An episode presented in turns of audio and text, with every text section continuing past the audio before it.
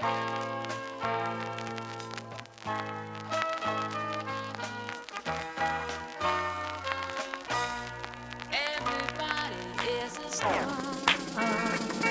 uh, uh, uh,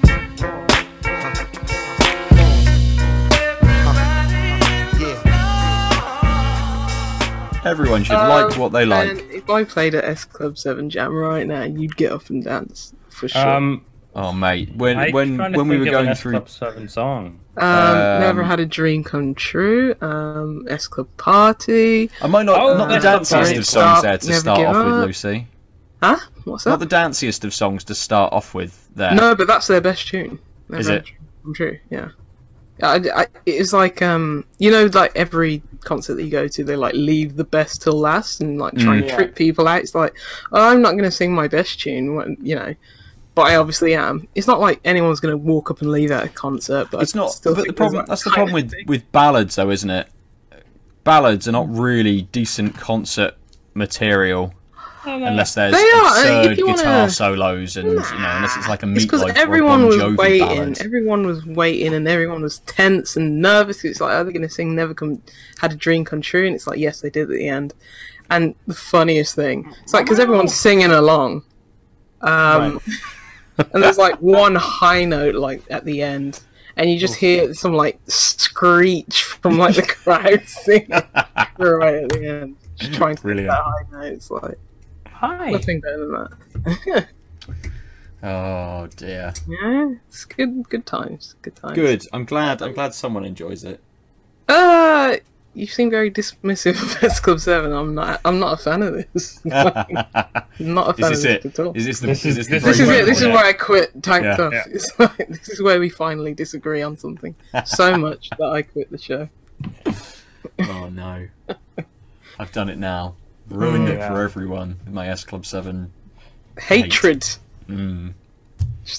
abhorrence for S Club Seven. I'm not taking it. Well, it's, it's not just. S, it's not S Club Seven necessarily. It's that.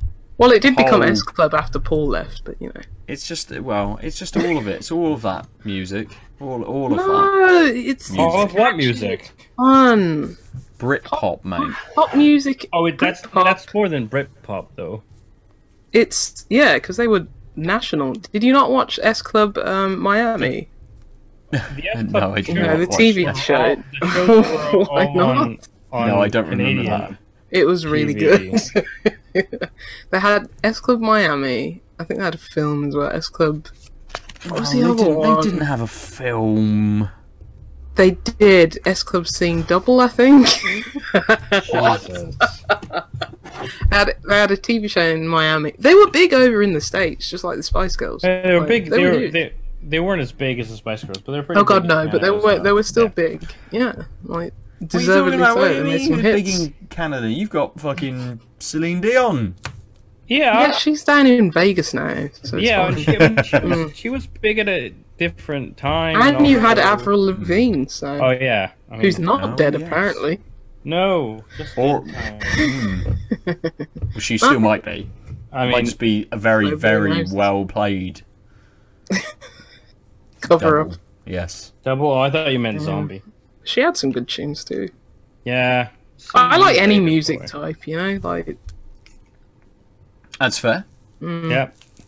Good. But come on, Britney Spears, you gotta, you gotta yeah. go. to a she had her moments.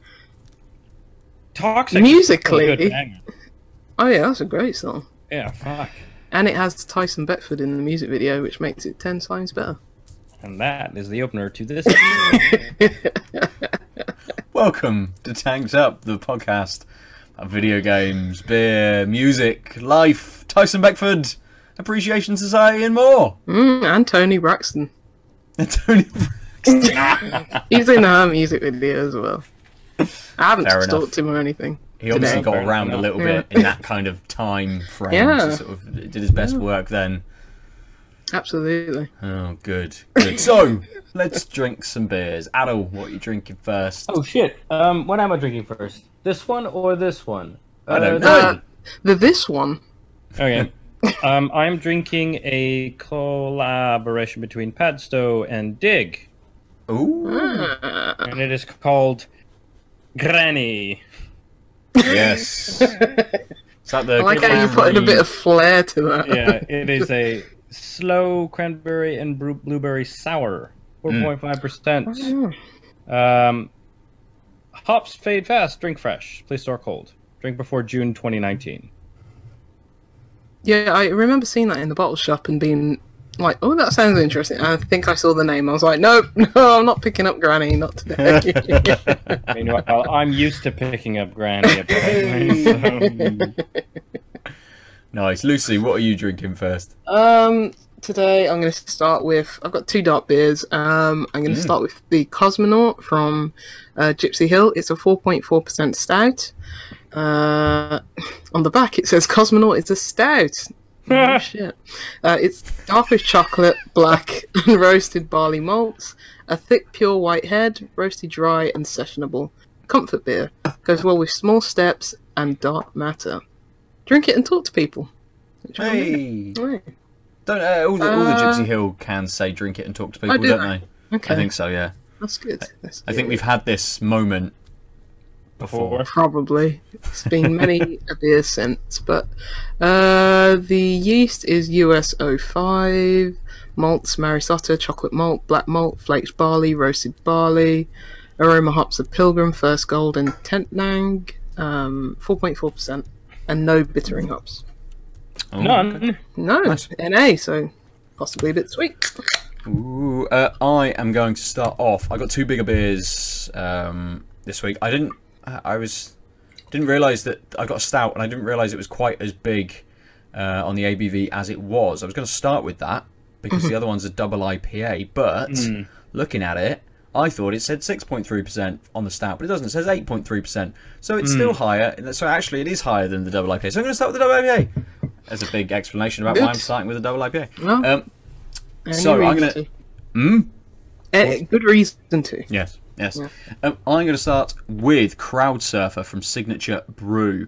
Uh, 8%. It's a West Coast double IPA. Uh, OG 1072. IBUs 55.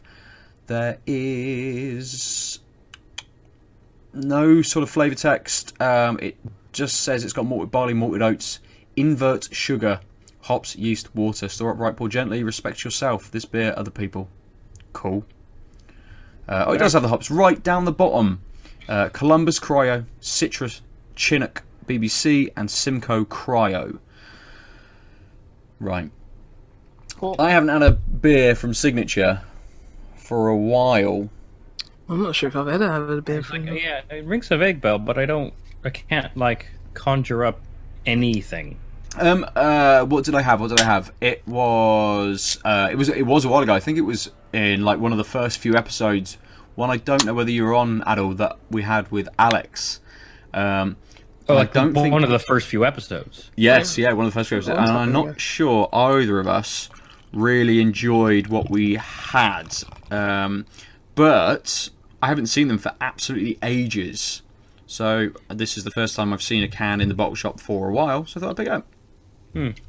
There we go. So back to you, Aadil. Have you had a chance to have a smell, have a taste? I know my camera lighting isn't the best, but this is a It's red red, ass, red, yeah. red, red beer. It's like Um, pulp. yeah, it, I mean it does, and it, there's like no head, there's no bubbles to be seen. It smells like a little bit of sweetness and a lot of raspberries. Mm. I'm assuming that's what the blueberries are giving some of that sweetness. Um, but it, I mean, it's a sour. It smells like a sour, and so I think the raspberries coming through more. Okay. Ooh, that's refreshing as fuck. Oh, also Nice. tart right afterwards. okay. Um. Yeah, it sort of the tartness doesn't kick in until the middle, as I'm sure you could figure out. But what what's really so I don't what is do you know what sloe is? S L O. I, hear- it in like ginger, like sloe.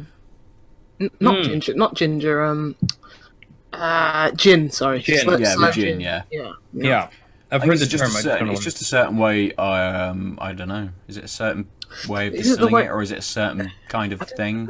I don't know berry. it's the way they. We could Google it. We I'm, could. I'm about to. Is You do that, way they Aadil. it? Like, Um, so what I, what I was gonna say is um, the blueberry. It, you only really notice after the so the tart is like a spike. Mhm.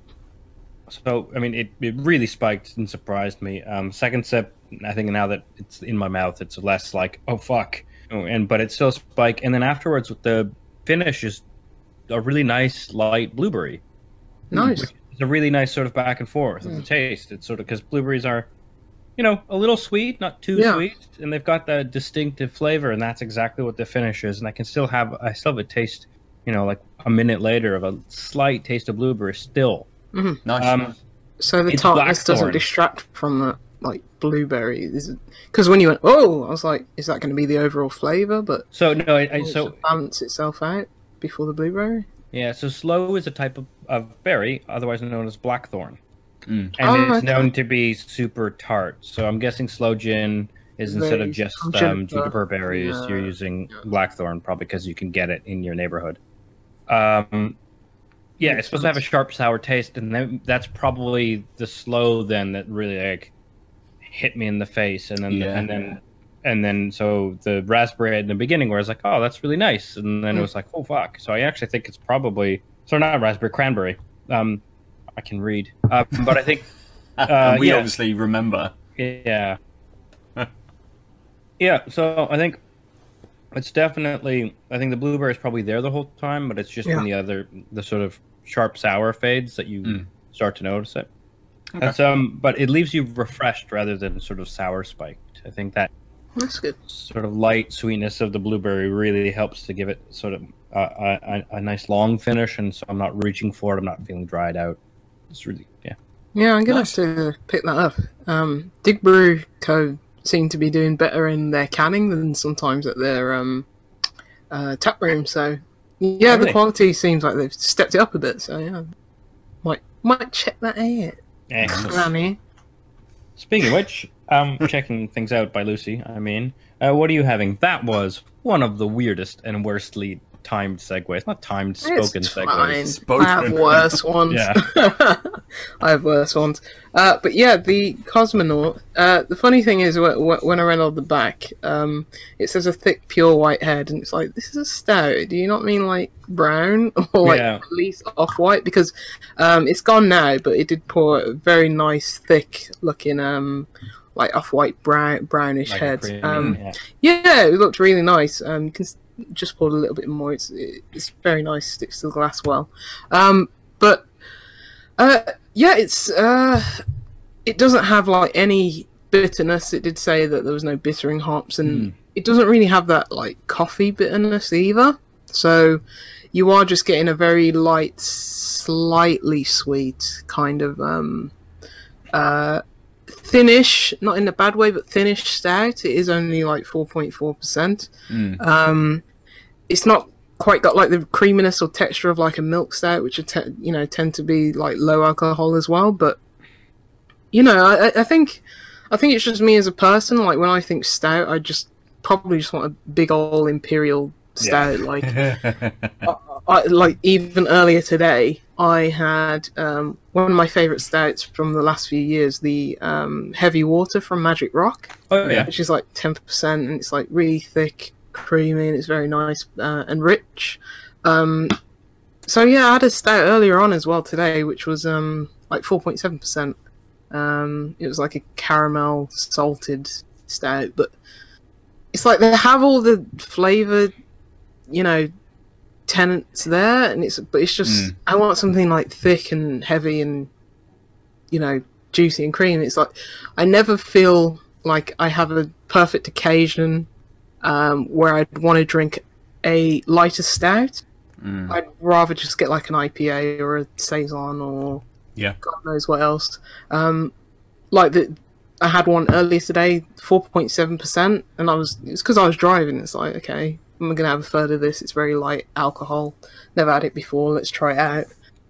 But I'd always just rather have like a IPA because I only Yeah. chose a stout today because it's like that was the only other light beer on. There was like a nine percent stout from uh, Vocation, which was like, yeah, I'd love that, but I'm driving, so Yeah, probably not the best idea. Yeah.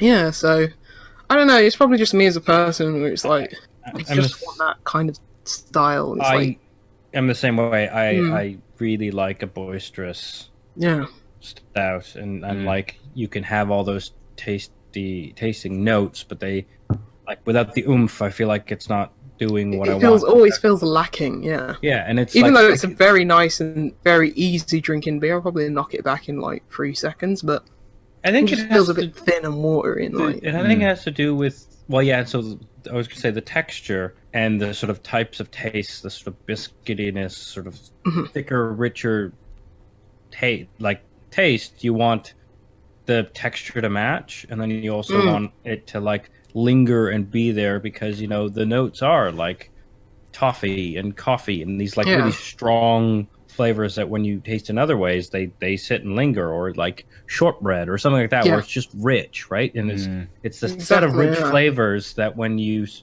you have this like um cognitive dissonance almost when you're like oh, I'm, I'm used to these flavors being big and filling Yeah, and rich sure. and so when they're light you're like I get that like I'm still tasting these things and it might not a bad taste but I'm the richness isn't there and, that, and I think that's well, at least for me why, why I, I find it sort of especially when it's thin in texture really like Mhm. not working for me Mm. Absolutely, and it's like you can make a thick, creamy, dense stout even at like six, seven percent. You know, Yeah. many breweries do that, and like conversely, like I had Tiny Rebels 0.5 percent uh, stout, which was basically just like a coffee shot.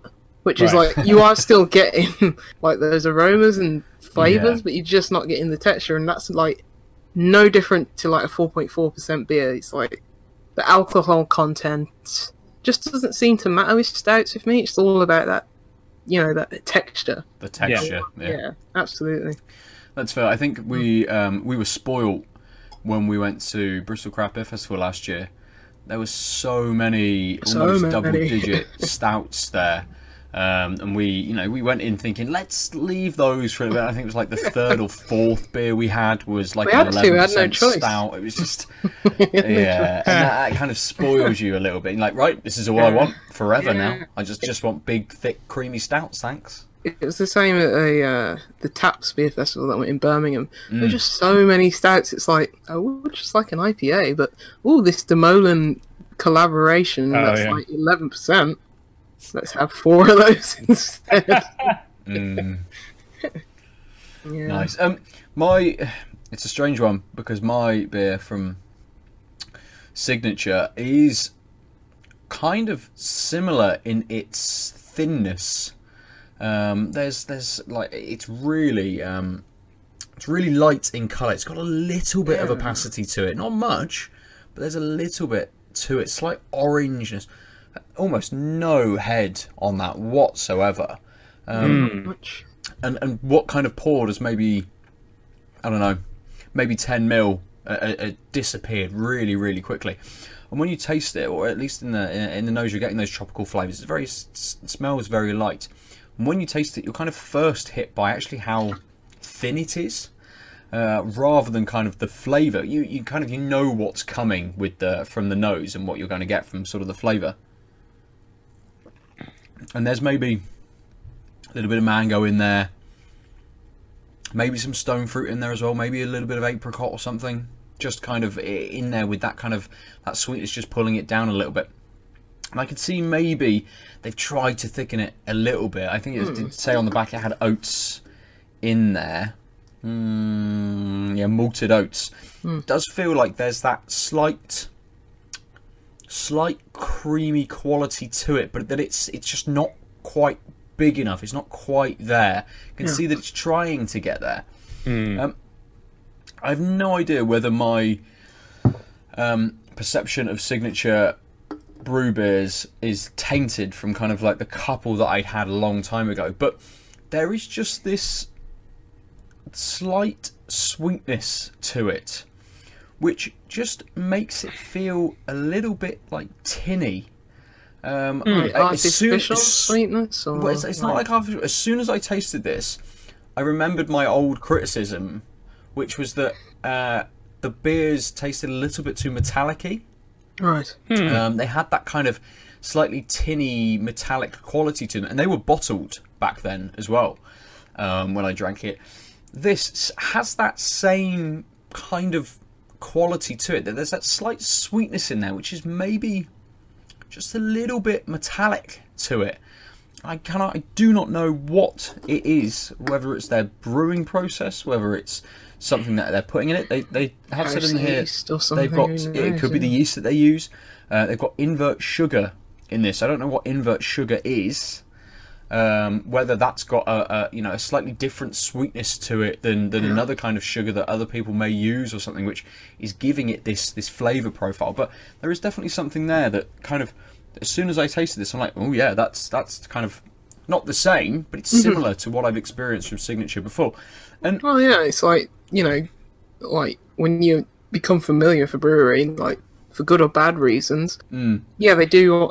You know, carry over the same char- characteristics in their beer. Like you can, I I can probably taste a Cloudwater beer like straight away, Yeah. like Yeah. a day of beer, Yeah. just from like Cloudwater, their house yeast, and just day of their kind of style. So Mm.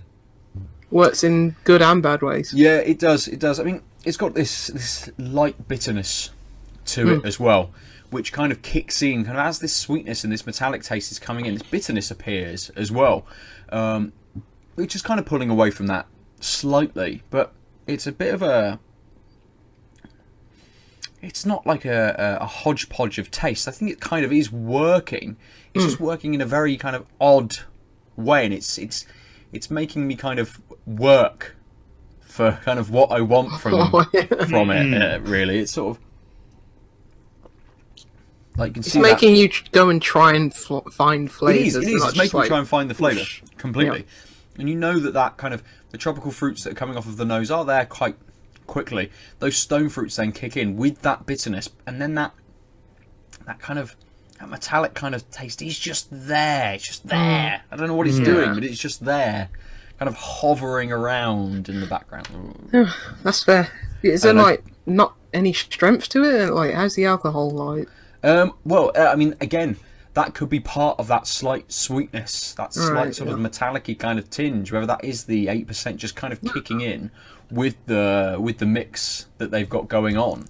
Uh, it it doesn't have that you know really high alcohol kind of sweetness to it that you know even you get with eight nine percent sort of IPAs and things when you know that the alcohol is just peeking through. Doesn't it's, it's not quite the same as that.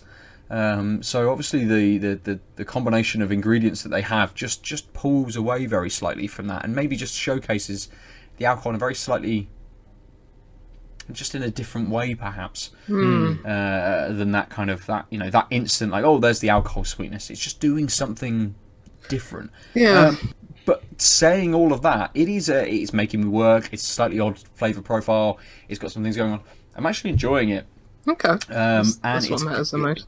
Completely, and it's going down very, very easily. And I think that lack of alcohol sweetness just kind of allows that, and that, the light bitterness to it as well kind of allows it. You know, I'm not being hit by either a big alcohol flavour or a huge kind of bitterness rolling in sort of towards the end of the flavour. Uh, it makes it very easy to pick up and drink, and it's it's a little dry, so I'm going back to it sort of semi regularly. Yeah. So we shall see. I mean, I've I've already drank at least half a can, I would think. Yeah, like my beer, it's like had middling reviews of it, but it's going Yeah. down very nicely. Mm. It's always a good, good sign. Exactly, exactly. It is the first beer I've had since we recorded last. Oh, that I know. might be. Uh, I know. He's been on the wagon. Like, what's I going know, on? I know. well, Kim's Kim stopped drinking. For she wants to Oh. stop drinking for a little bit for a month. Oh, that's good. She has these occasional months where she goes, "I'm just going to stop drinking for a month." So What was it? Was it? yeah, I'm trying to think about. Was was it a bad night for her? Well, not bad night, bad morning for her. The- yeah, no, um, she Oh, decided she wanted to get her birthday out of the way yeah. and then just be a little bit more health conscious. for a Okay. Yeah. So she's That- going that- to the gym and Yeah. you know, stuff. Meanwhile, I went to the pub after the postgrad whip on Monday, as I normally do, and then we went out dancing until late morning. That's exercise. That's That's true. exercise. Yep. Yeah, Yeah. I went to gym on Tuesday and stayed in bed all day Wednesday. so there you go.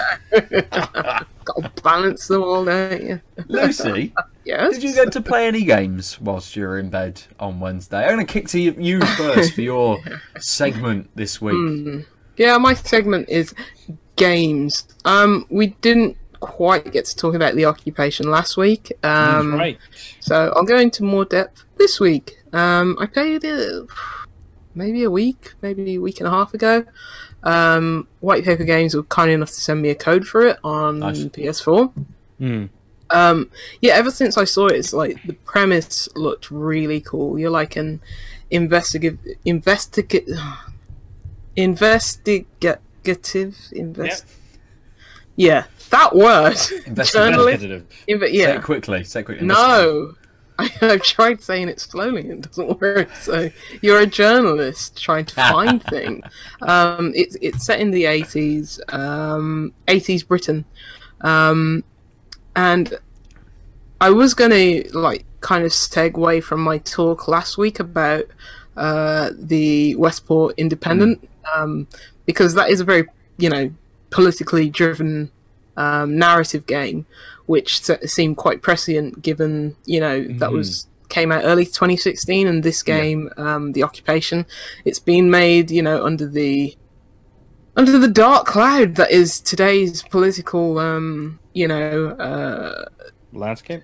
landscape, and you know the Westport Independent was rather talking about like censorship and um, how the government wants to censor media and stuff like that, which is seems like a bit, well wherever wherever but you know for us very like west centric people that was a very like american thing in the trump um you know era whereas this is very like uh you know under the you know landscape of brexit. Um this is Okay. basically the uh, the whole grand scheme of it is there's been a terrorist attack on a company which is uh, it's a bit hard. I don't want to spoil it but they basically have some new technologies coming out in the 80s um, which if CD players.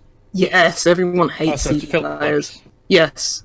Sony philips nobody likes them Yeah. um, it, it's it's basically there's a new technology which kind of um, kind of muddies the the you know the grounds with like um, hmm personal data and GDPR and what it is Okay. now today and stuff I like that. So Yeah. yeah, it's it's kind of hard not to spoil it, but that it's pretty. It's, you know, Those are the it themes. comes out. Yeah, it comes out. For, these are the themes, and there's also a the talk of like immigration because um, the person who committed the attack was um, was he a French national or something like that? He's basically an immigrant. Yeah, you know. Okay, so they've they've, You know. they've dove in with sort of like both feet. Yeah, yeah. It's like okay, we're going to take a bit here, we're going to take a bit there from Mm. like the political climate as it is. It's basically, you know, what if what if Brexit happened in the eighties, which you know, depending Yeah. on things, you know, anything could have happened. But so, like, it's very intriguing the story, the narrative, what they're trying to, what they're trying to do, and you play as a silent protagonist. Um, I'm not really a fan of the silent protagonist, but it works better in a like first person game. Like what I've seen from like the division, it's like third person game. You're a silent protagonist, and it's just weird as hell. Yeah. It's just like, come on, you just. But but it's like, yeah, in this game, you're kind of embodying that character. It, it kind of works. Um, but what really got me interested in this game was like the not not even the story um, or even the like graphics and the art style because it is like first person kind of bioshocky kind of 80s but in like a kind of futuristic tinge to it um, so that looked really interesting but it was like the gameplay mechanic which is every every minute in real life in real time is a minute in the game Oh, wow. and Okay. you you were basically put into the building where this terrorist attack happened. You want to try and either exonerate or like find more information on this, you know, so-called attacker to see if he actually did it or what his motives, if there was Right. anyone else behind it, if there's a cover-up, what this company's doing, and so basically, you have these meetings um, with some of the staff in there to question them. It's like, what do you know about the attack? What do you know about the um, the perp and stuff like this? And this is where the unfortunately the game breaks down for me. where no. yeah, it's so disappointing. Like this is one of the most disappointing games for me because it's like I saw the premise, I saw the potential, but it just falls down in like how beholden it is to that mechanic where it's like Mm. every minute is Oh, I see. real Yeah. time. I was gonna It's because that's gonna gotta be really tough. yeah, and I'm not a game designer, but I think it might have been easier if it was just like instead of just an hour until your next meeting with all this information, make it two hours, you know. And I'm sure everyone on Steam is like, "Oh, this game's too short for oh, it's like twenty pounds for five hours." What you know? It's like the I hate people like that. It's like Yeah. do not That's not the main associate time and value. It's like these developers worked very hard for several years on this game. Hmm. Who are you to say that twenty pounds doesn't equal five hours? And twenty pounds is cheap for a video. I won't go on that tangent. Anyway, it's like My topic's all about value and time. Oh my god! but it's it, the gameplay is like okay, I'm coming to find all these. You have basically have leads. You have this like journal, and it's like okay, I want to ask these people about this and that and the other thing. Just background information you have in the journalist. It's very like thin leads, and there's always like this woman talking to you from the newspaper, and you you know pick up phone calls from like a payphone because it's the 80s and it's pretty That's cool. pretty great. Yeah, it's really cool. And it's like, okay, we have this lead, we have that lead, new information has surfaced. Can you find anything more about this and that? And you're going around this um, like multi-storied office. Um, you know, it, it's got stealth mechanics, which are just like I don't really like first-person stealth Oh, it's not really it. picture- Yeah, I really don't like it. But that's the stealth is very. It's not like you can get killed. It's not like Dishonored or anything like that. You, it's actually quite weird because the only guy who's like chasing you around is like a really nice, polite guard of typical British fashion, so you don't really feel like threatened by him. Brilliant, so it's right. like, if I get seen, you know, he's a nice dude. It's Like, fine. excuse me, you're not meant to be here. Yeah, it's like please? yeah, yeah. Basically, that's what it is. So you never feel threatened by it, but it's you know like the music like com- comes in. It's like you know this really you know uh, tension and you know clandestine kind of music coming in, but. You're basically looking around this office, um, really well detailed, really well, you know, rendered. It's, it's the spaces are, you know, look like the 80s. It, Mm. It's sort of, got, sort of got like an alien kind of like vibe to it, like 70s but futuristic kind of vibe to it. Yeah. Um, but everything that you're doing, it it feels kind of slow paced, which is which is good because it it, it wants you to absorb everything, but you always have that ticking time clock. It's like I Mm. only have an hour to my next um, meeting, and that coupled with um, like it feels a bit slow trudging around the traversal, like going into vents and stuff like that. It feels a bit finicky and just like even like going onto computers, like even on like the PlayStation, it uses like a very small mouse cursor, and it's like oh, really? Ooh. fiddle- fiddling about and stuff like that, and just like listening to like audio files. It's like okay, I'm gonna have to listen to all of this, And I only have. and I only have 10 so much time. fucking- yeah. yeah. which give a lot of exposition, a lot of interesting things. But it's like Mhm. I'm under the clock here, and then you have,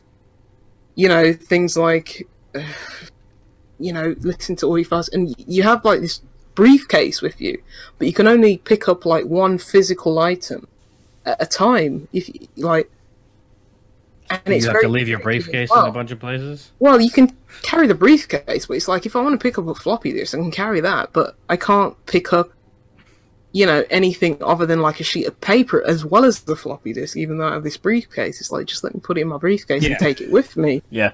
But it's like there's only like one infantry slot for like anything other than paper. Yeah. Your briefcase, your briefcase is just full. full yeah. of old Full of newspapers. paper, but it can't carry like a floppy disk and a No pockets. book at the same time. Yeah, so so that that goes against it, and also you have the fact that it's like you have, especially on the first level, I had like eight leads going at once, and it was just like information overload. Mm. It's like which one should I do? And this is like the first level of the game. It doesn't really. There's like a really short tutorial before this, just like but it doesn't really integrate the player into like okay you're going to be absolutely bombarded now. Yeah. and you don't have a map of the landscape so it's like it, it's definitely a space you could like get used to. It's like floor one floor two basement you know and stuff like that. But you don't have a map and you only have an hour to get say, familiar with have the surroundings. Yeah you don't have weird. the time. And it's like it, it, it's such a shame because it's it's like, oh, I want to follow that lead. That sounds really interesting. What was that employee up to? Why do they know this? Why do they know that? But it's like, okay, which lead should I go down? Because it's about eight leads now. I've got to a certain point where it's like, okay, I'm at this lead. I've got into this room. And then they give you more information and it, it, it like branches off into this lead, that lead. And I think that's it. As you were saying, it's kind of the problem with um, with like a real time kind of experience because you know you look at something like Tacoma, and uh, you know you were kind of investigating things, but you had that ability to scrub back and Yeah. forth through um, The like data holographic files and CCTV hologra- yeah. data, yeah. And kind of go and search different things and move into a different room and follow other people and then just rewind it and follow someone else. Like Mm-hmm. Tacoma was paced in a very nice, uh, not slow, but a uh, it allowed you to investigate, it, which it is what you you're there control. to It do. allowed you that agency to be able to kind of you know take it at your own pace. Whereas this kind of takes that away from you. It seems like it takes you away a little bit. And like, oh shit! I've just got to go. And, I've- I, I should go and do this now. Like, Massively, but I've got yeah. to be over here somewhere else. Um, uh, is this the is this the first game from this studio? No, they made um, F for one or E for Oh, one. really? Wh- Yeah, which was on PlayStation, and Oh, it, it also has the that same kind of vibe. Yeah, that was like more sci-fi based, and Yeah. uh, unfortunately, I wasn't able to play much of that game just because of my motion sickness. Um, this I- game, this game that you can turn off head bob and motion blur, which is Okay, fantastic. That's good. So I didn't that have is any good. issues with this. Accessibility is, is very good. But I didn't get on with Ether One. Um, I think I played Unfinished Mm. Swan not that long before it, Yeah, and it had a similar kind of vibe to it. But I yeah, it was all about going into people's. Yeah, I didn't really either, so I wasn't too upset about leaving it Hmm. behind because of my motion sickness problems. Um, but yeah, had, you know, you go into different people's psyches and everything. It's like Yeah. it, it also had a very interesting premise, but yeah, Yeah. I didn't get on. With Okay. I was but- gonna. I, I was gonna say are these kind of things that they could tease out for you know with a little bit of refinement maybe a little bit more time that they could kind Mm-hmm. Of like tease out for for another game but They're almost have it, there. you know, knowing that maybe Ether One had kind of preceded this, uh, you know, maybe the ne- maybe the, the next game might be. Absolutely, have. So I've, a lot of faith that they will get it right with the next game because this game, uh, you know, the occupation has a lot of things going for it. It's like not only the accessibility settings that I was on about, but it has brilliant voice cast, amazing voice acting. Nice. Um, it's got an amazing aesthetic, amazing style, um, great story. Unfortunately, which is even more upsetting for me that I was there's different endings, but because I had so many challenges with the gameplay and not being Yeah. able to find those leads and ask those questions in the interviews. Because it felt a very much bombardment on my senses, everything. Um, I wasn't able to get like the most of the story, and there are some really weird plot holes, which I won't spoil, but it was like, okay, this is where this game's really fallen down for me. Oh, in terms of marrying the um, narrative to its mechanics. Um, yeah, I just think there's just, uh, you know, such a dissonance between those two things the, Mm. story it and sounds like the a gameplay. really weird tension because like if you're on the clock because you were like a detective and something was there it makes sense Mhm. to like shit like it seems like like trying to paint the picture of like investigations inherently have like big choices and you can't follow up all the leads. But like investigative journalism is often done over months, precisely Yeah. because Mm. you're you the journalist. Yeah. Your job is to track down all the information to paint a wide picture Yeah. versus get to the bottom of some limited set of things, which like is more like a detective because it doesn't matter mm. what exactly everyone's yeah. motivated. Like as soon as you find out person A isn't isn't involved, I don't care about their motivation. Yeah. I mean, And a thematically, it journalist does, right? Yeah, thematically it makes sense because it's like this building was, you know, uh, this is where the terrorist attack happened. And It's like half of the building's closed, and you know people are obviously on high tension. It's also before you know a massive like legislative act, you know, which is basically Brexit in, you know, even worse painting where it's like we're Right. going to get rid of all the immigrants kind of uh, kind of thing and it's Fucking hell. like yeah they, they don't they don't you know pull any punches with this game which is Okay. good Well, I mean, that's good. That is yeah good. it's like yeah it's spot on Bold. but it's like Yeah. that's what brexit was based on like for Yeah. a lot I of mean- people but it's but yeah and it's like so so it's like you only have so much time in this building you're like Yeah, you're just- the only person there. Just you want to find out more, and it's like, okay, we've got Mm. maybe an exclusive deal with your paper. You're the only person who can come here. So he's like, yeah, okay, fair enough. But Right. so thematically it works, but as you Right, but, I say, mean, I was Yeah. gonna say, Real thematically it works because they wrote the narrative in that way. But I'm just Mhm. saying, the actual theme of journalism doesn't work in this type of circumstances Mm. 99% of the time. So yeah, true.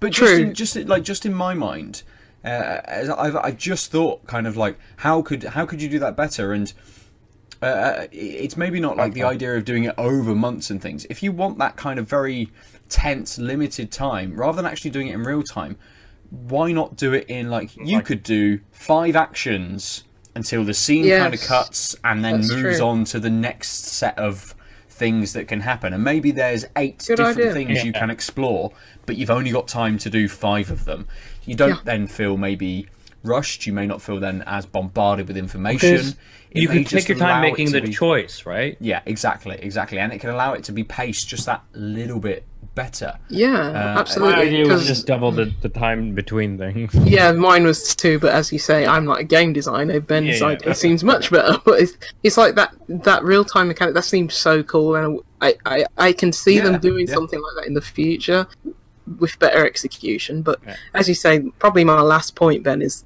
like when you brought up Tacoma, absolutely, because that was the game I was thinking about when I was playing Yeah. this sort of kind of aesthetic. You can pick up like random objects, tell, turn them around, view them, and stuff like that.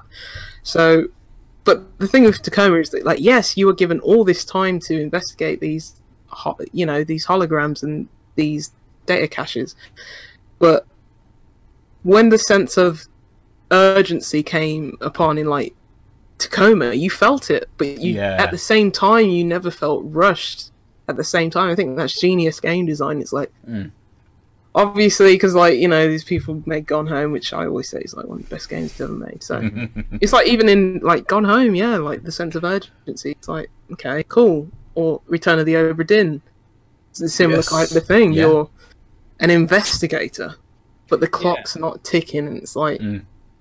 Well, there is an actual clock in that game. But... uh, there is. Yeah, not even and that I, I, I made but- that mistake first time. It's like there's a storm coming. Should we leave? I'm like oh shit yeah all right. I'm like oh bum. Shouldn't have left. Yeah. Uh, So yeah, there are ways to do it, and I think they are they were onto something this like you know this game, but so much unfulfilled potential, and that's what just yeah gets me down. But just aesthetically great. I know people had their game experiences marred by bugs. Didn't really encounter any of those, so Okay. that's easy with a patch. So ma- ma- maybe check it out one day. yeah like yeah if it comes to Game Pass or something like that, absolutely. You know. yeah PS Plus game or something like that um Yeah, yeah. Uh, I, I was going to say it'd be interesting to see what these guys do uh, maybe next now you know knowing this about the occupation obviously having played Ether 1 previously but Mm-hmm. Ether 1 must be what three four years ago Probably four. wouldn't I guess. say more so we may that, be waiting a little yeah, while possibly. perhaps you know for uh, Yeah. uh, for something Well, else so- especially if the sales don't go so well. On Yeah, exactly yeah yeah and I think what the most damning thing will be is the bugs for, for more than anything else because it's got a really cool style. and I think people could actually like take a lot away from the gameplay. I mean, I've seen some positive reviews out there who, Mm. You know, felt, you know, a bit more happy about the way gameplay married Right. with the uh, narrative. But yeah, I think the bugs were the um, might have been this game's downfall. But I hope I hope they bring it back up Yeah, because I think it's uh, really special in what it tries to do. Nice. I think my final kind of uh, thing I will interject is, you know, um, not every game is for everyone. So for, for you know, some mechanics are going to work for people rather than others. But things like bugs, I kind of, I, I guess, for a lot of people, bugs just comes down to time, doesn't it? You know, perhaps they said we've got this amount of money, and once it runs out, we've we've Yeah. got to ship it. Yeah, and they did delay it from like last October, so Really? Okay. Uh, So another Yeah. six months roughly to kind of to get it out. Like. yeah, they might bring it to Switch as well. But um, Hmm. yeah, bugs are just like you just never know because it's like I encountered Yeah. like one, yeah. and that was it. Some people have encountered game breaking ones. It's like I never encountered anything of and that's like that but, kind but, of you know even even with a ton of time and and, a, and an unlimited well not an unlimited budget but a huge budget and a large amount of people games like anthem are absolutely riddled Hmm. Well, there with, you go, with yeah. bugs Y- you know it, it's something that is always going to happen you cannot course, playtest a game yeah. for every single eventuality so Yeah, I think- some yeah, I think this could have done- problems. Yeah sure yes yes some do come down Yes, to design problems things come down to issues sides. Yeah, yeah yeah But yeah, like, Um, like the Anthem ones, which I'd say that's more design than bugs in Anthem. Yeah. But um, yeah, I think this is for me more design kind of um Mm. uh, negative, but problem. Yeah, like you always say, oh, this game could have done with eight more months than the other and stuff like that. But it's like people are just not afforded that luxury. yeah It's. I hope it's one we s- look back on and just say, oh yeah, that was a really cool promise for what the future was. Like the Mm, Wii U, like the Wii U. just like, yeah, this didn't go so well, but this iteration wasn't great but look at our next thing yeah, yeah uh, best of luck to them. Nice. Good. Um, I was going to say, uh, have you played anything else, or should we move on to uh, Uh, another maybe segment? on to But somebody else, and I'm- I'll come back to. Uh, I'm actually ready for another playing. beer. I am as it. well. Go for it. Okay. I've been yakking a lot, so I'll just Sip away. ban this. Yep. Well, don't I'll do let- it. We'll, we'll go. No, we'll, we'll, we'll It's- start with again. It's only a little bit choice. much, and it's like I'm happy to death anyway. I am drinking the Island Hopper from the Steam Machine Brewing Company. Ooh. That's It pretty. Um, Steam Machine is from Durham. Oh, Uh, I, I wasn't familiar with them. Seven point four percent. It is a double dry hopped IPA with Vic Secret and Citra. Bold flavor new wave craft beers, engineering in the engineered in the heart of industrial northeast England. Nice. Having lived on a small island for a number of years, our two founders still love to travel between faraway and far flung micro communities. How better to soak up the local climate than sitting on a pebble shore and watching the waves come and go with beer in hand? This is a big IPA to remind us of, of both our roots and past adventures. Generously dry hopped twice with uh, Austrian Vic Secret and US Citra. Austrian. Austrian, Mm. yeah. I had a. also Uh, vegetarian friendly. that's good. That's good for you. Yeah. Most uh, craft beers. Yeah. True. Um, I had a double dry hop today. It was from Five Points and Lost and Grounded. Oh yeah. Hmm. Um, I think it's just called Double Dry Hopped IPA. I think, but yeah, it was really good. Really, really good. Nice. That Citra's hitting me on the pore in my Mm. nose. It's that double dry hopping. Yeah, it is. Mhm. It is. Um, Um, Lucy, yeah, what do you got? And, uh, are you ready, or shall I open mine? You open yours, Ben. Okay. Um, just so people um, are aware, if you've looked for us on Instagram in the last few Yeah. days, we haven't been there because our account was deactivated because supposedly we'd broken some community guidelines. However, I've literally just got an email Oh, yeah. me, "Sorry for the inconvenience. We've reactivated your account. You didn't do anything wrong, so we're back." It was all those strippers following you. Yeah, do, do you think was. it's someone like reported us and it's an auto algorithm fail? 'Cause I can't imagine that they trolled our pictures and something said, well, I, oh, mm, but then, no, I don't see. I, I'm not sure whether you know. Uh, I I liked a couple of things. Someone started following. Someone, a few people liked our things. Like, I haven't I've, got a clue. I've, I haven't I've a seen it clue. upsurged in my Instagram. And apologies, uh, Mr. Callamore, uh, good old listener. Took me probably about two years to follow him back. I accepted uh, request, but um, yeah, it's, I, Oh, you're- algorithms are weird. Yeah. Mm. Right. I am going to drink a beer from Left Handed Giant and Burnt Mill Brewery. Uh, this is After the Storm, an American oatmeal stout, 8.3%. Mm-hmm. uh, the hops are Columbus, Mosaic, and Simcoe. The malts are Maris Otter, Oats, and Carafa 3. Uh, Not the uh, third. is the malt just chocolate, chocolate, and yeah, chocolate. crystal, and roasted barley? The yeast is US-05 five. That's it. Oh, the flavour text. Nice. Mm. Yeah, I, I, think I saw that in the beer shop as well. The the thing about left that you see, I should really get this out of my mind because LHG, it's like they make some of the nicest beers around. I'm just like, oh my god, it's like five pound thirty nine a can. But it's like I'd pay that for any other beer.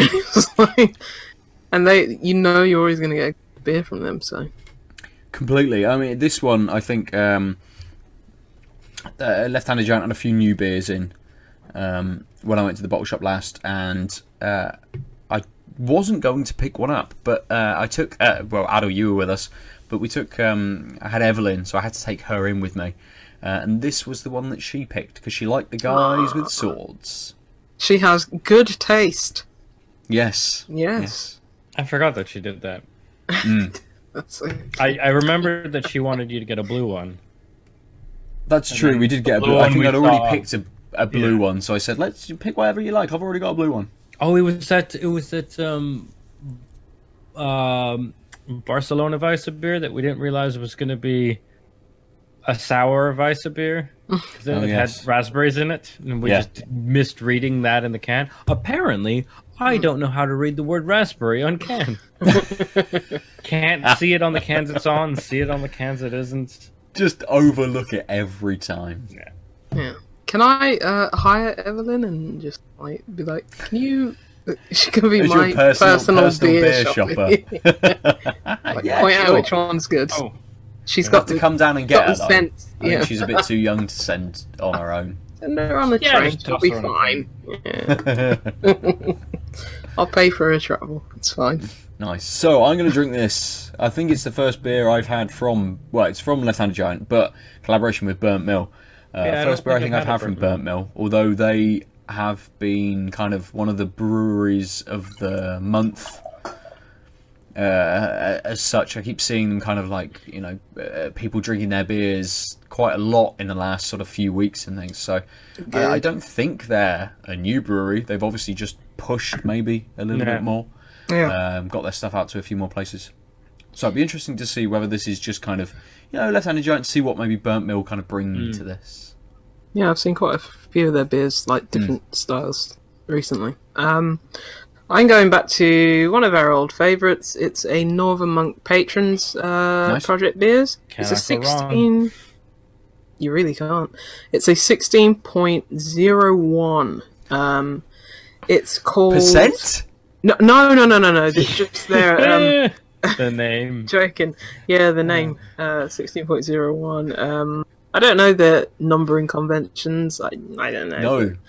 But let's say this is their sixteenth series and their first of it. But um, yeah, this is called Haze, I believe. Okay.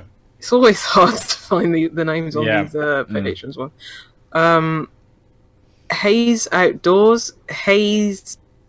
So it's Haze dash L E slash nut. So hazelnut. Um, Ah. it's a hazelnut porter, six point seven percent.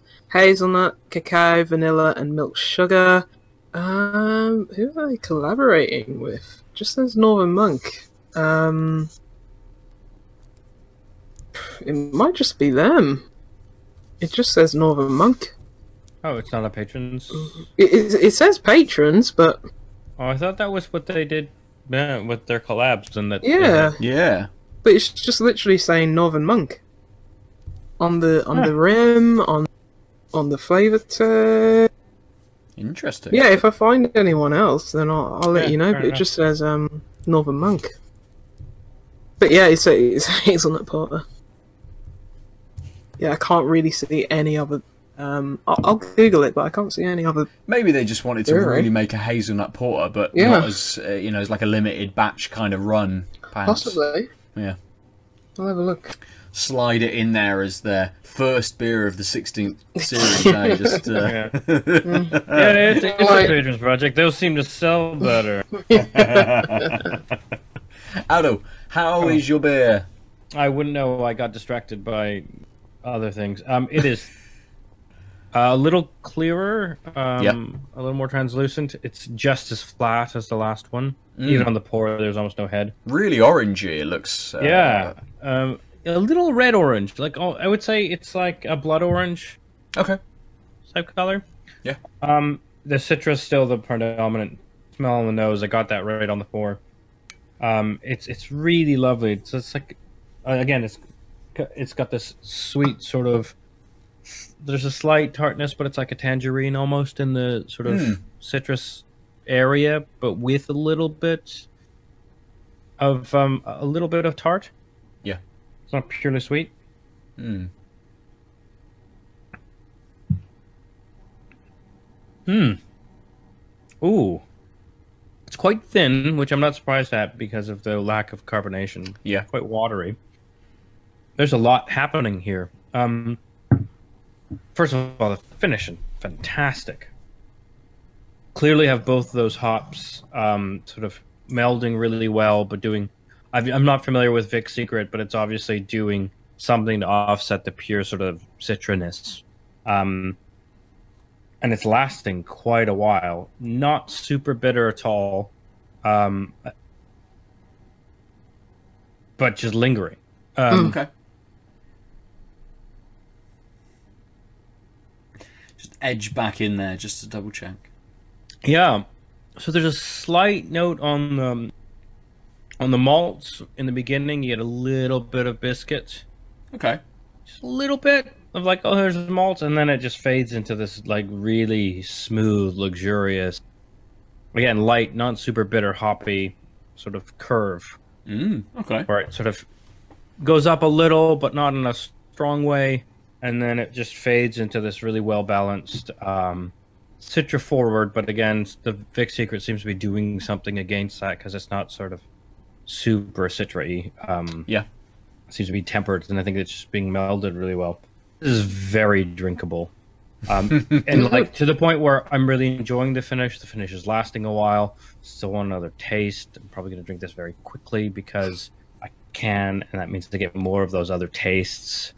It's a very. I'm very happy with. Also, fuck off. Seven point four percent. No idea. I would have said it. I could easily be a session though, like because it's sort of Yeah. thin and really drinkable.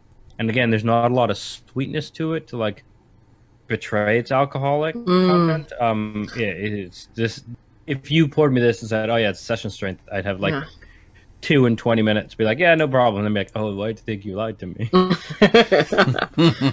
Isn't it crazy how like we want our imperial stouts to be like thick and heavy, and then we love it when like the- like a Oh. well, You've exploded, Lucy. well, no. oh, She's no. gone forever. She'll be back. At least we've got her beautiful smiling face looking at us. Oh. Oh no. I lost you, Ben. Oh, Everyone's back. back. oh hey, yeah, I, I- I could hear you like still, but so yeah. You heard us making our random robot noises. yeah, Yeah, okay. it was wonderful. You're But, like, um, why? Why are they not listening to me? It's because we couldn't hear you. at No, all. yeah, yeah. I, I knew that, so I was just Yeah. like, I do. I do like that. This is the week where uh, yeah, yeah, inside baseball we have a little bit of a stutter, and I didn't start Audacity.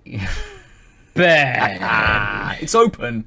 it's wasn't fine. wasn't started. I've done that at least twice before, so That's true.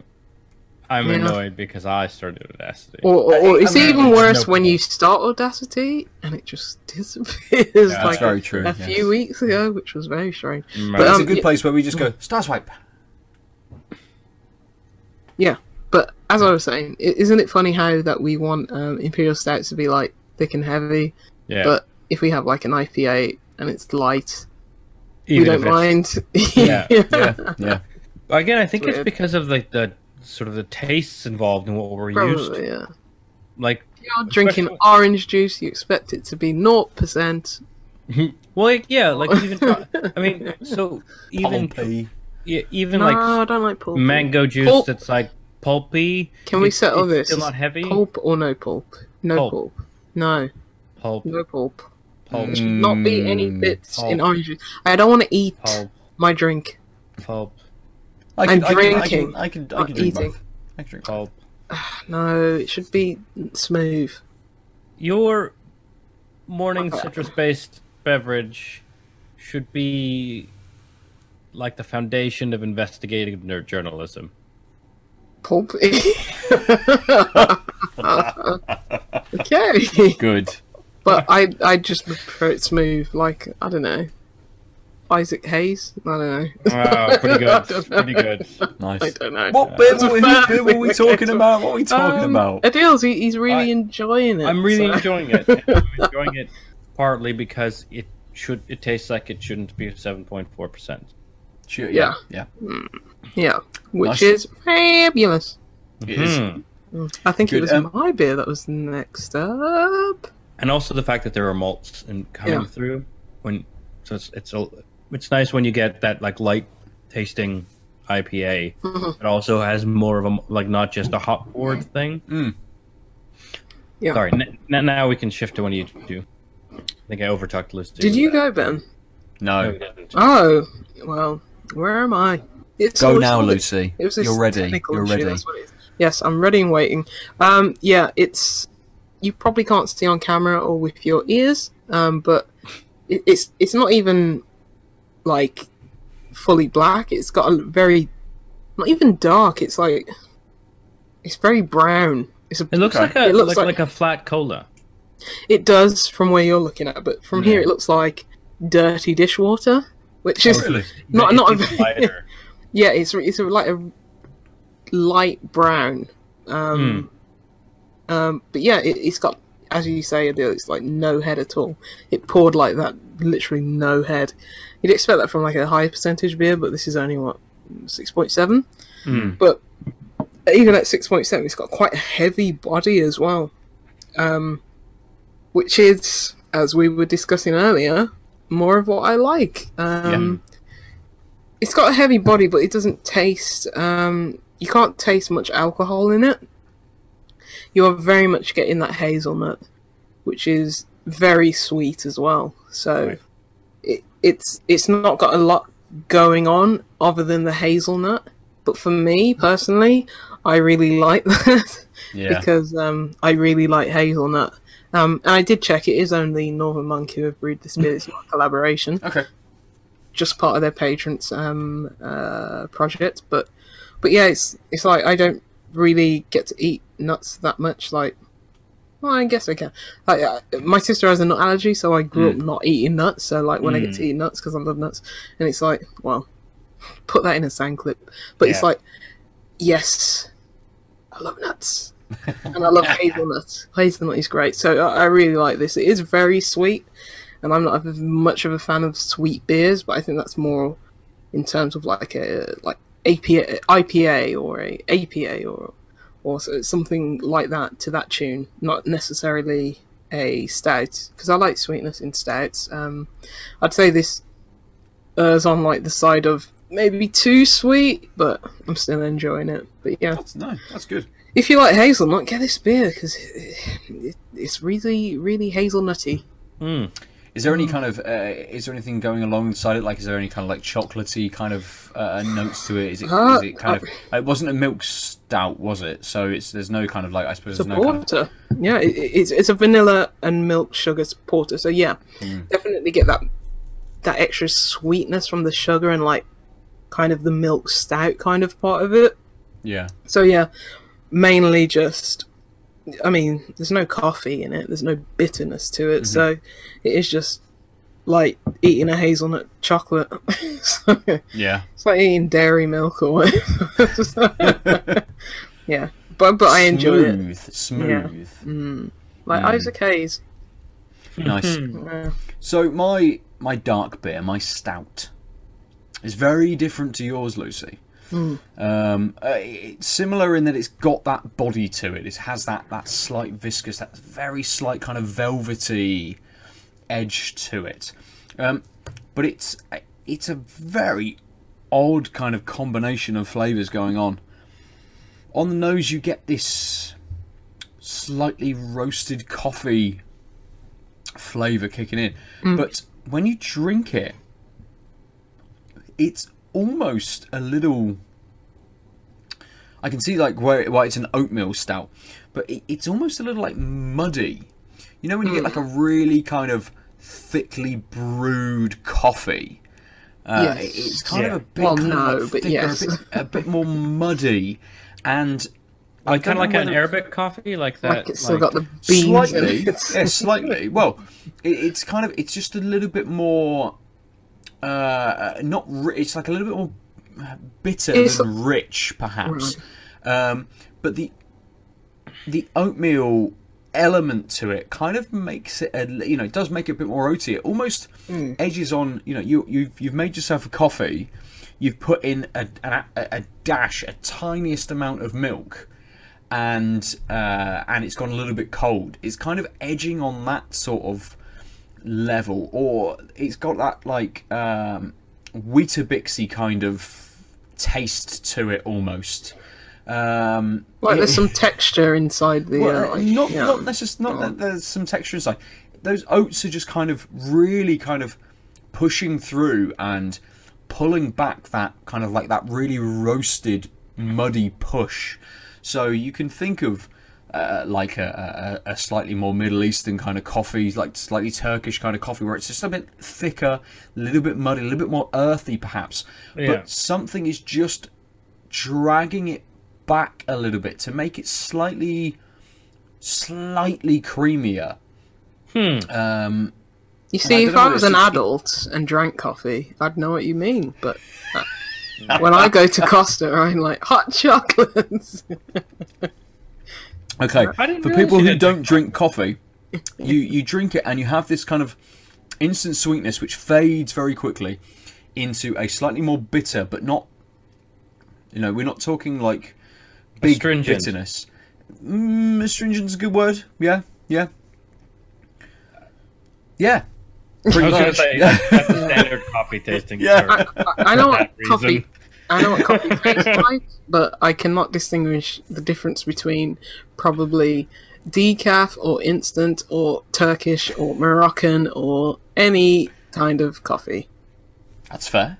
Yeah, Probably a lot of people can't. I Actually, probably, uh, I probably I, should. bet you I probably I bet- like taste. I probably like the taste of coffee. It's just that I don't drink coffee, and I haven't in ages because I didn't like the bitterness. But I like bitter beers. I don't like coffee and say. beer, so probably I probably I was like, coffee. But I, I wouldn't be surprised, but no I have pressure enough otherwise. vices as it is. You know? beer, cocaine. That can't squad you work so on. many. Yep. Squad. Yeah, aren't you on the Vice Squad? Oh yes. DEA here. Ooh, ooh.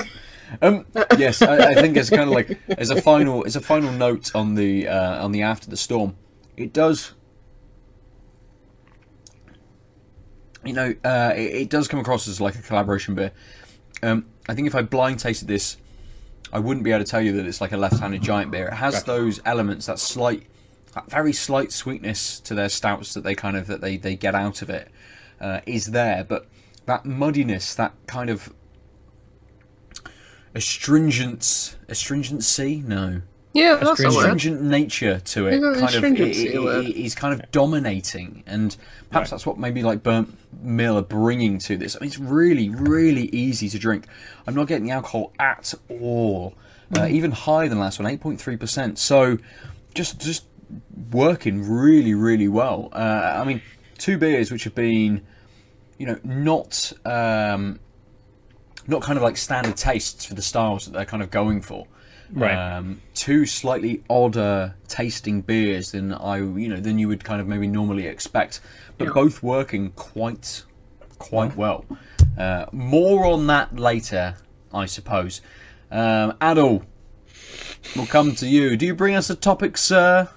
Is there anything that you wish to Ah. discuss this week? There was what was it? Um, uh, Was it a game? Was it philosophy? Was it Ah, oh yeah, philosophy yeah. games? Was it the idea of freedom?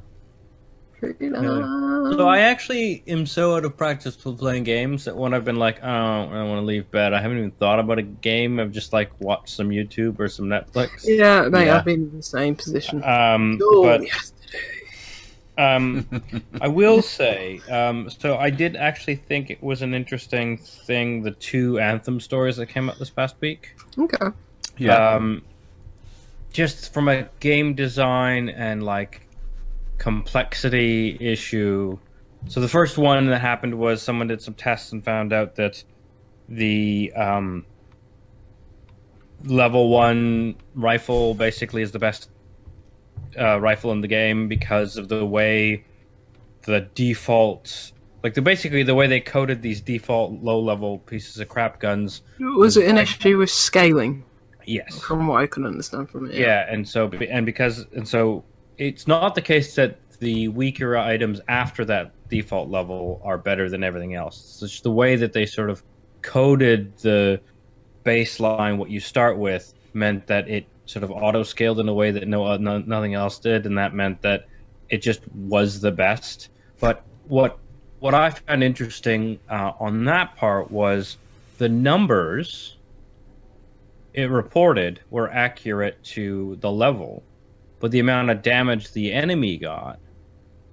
So like if you shot so they're like they they did tests and they shot the same type of enemy and it took like four shots with the default one and six shots with the max level one. But the Even numbers reported off of the like yeah forty times more powerful. yeah, it was it was like a, over a factor of ten, probably like you said, a factor of forty different when you did like when you calculated how much the, what those numbers went added up to, it was negligible, but it was still doing way more damage because it so so it, that I found really interesting because it's I think that was a bug. I think they reported that and they said it was a bug, and they need. I, think it might be. I don't know if a patch has already come out, but I've heard about So- this. And they de- definitely said this is wrong. This is this is a bug. It's not anything to do with the Yeah, gameplay as yeah. such. so, But it will I- obviously factor into your bigger like picture Yeah. with Uh, so what I- what I found interesting about that was the fact that it seemed like it's reporting a number, but that number isn't actually what's being hit. Something's gone wonky Yeah. between Yeah. The number that that is properly represented and the amount of health being taken. Yeah. The second bug, um, again, I just think it's interesting to sort of I, I just was found, um, you know, this week versus last week and it was that lo and behold because of scaling um the, Scalebound's coming back. uh, um, Nintendo Switch exclusive. the way they've done they've obviously done something with relative scaling Yeah. and so when you've got a max level piece of gear and something that isn't a max level piece of gear you know you you don't have the best stats seems reasonable why it's relative is because it turns out if you took off that sub max level piece of gear you would have better stats Right.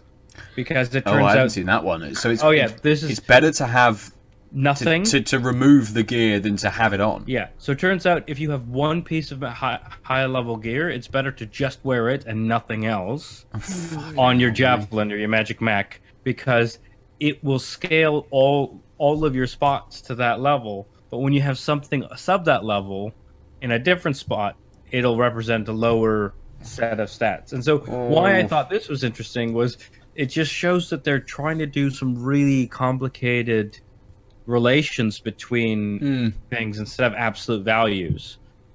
Um, and they're be hitting all these weird walls and problems. But like the hardcore anthem people are livid because it's like, well, it turns out the best guns in the game are the ones you start with and then it turns out that the best thing you could do is not wear all of the gear that you earned as soon as you have one one thing that's better in a better class. Yeah. I I mean, this obviously just comes into the bigger picture where it's like. Uh, this game feels rushed. I mean, even just the uh, the VIP demo that was a complete train wreck was just like yeah, and it's you know it, it's Bioware's first you know entry. Like I'm sure they'll have games to come which you know refine this. It's like we've seen Yeah.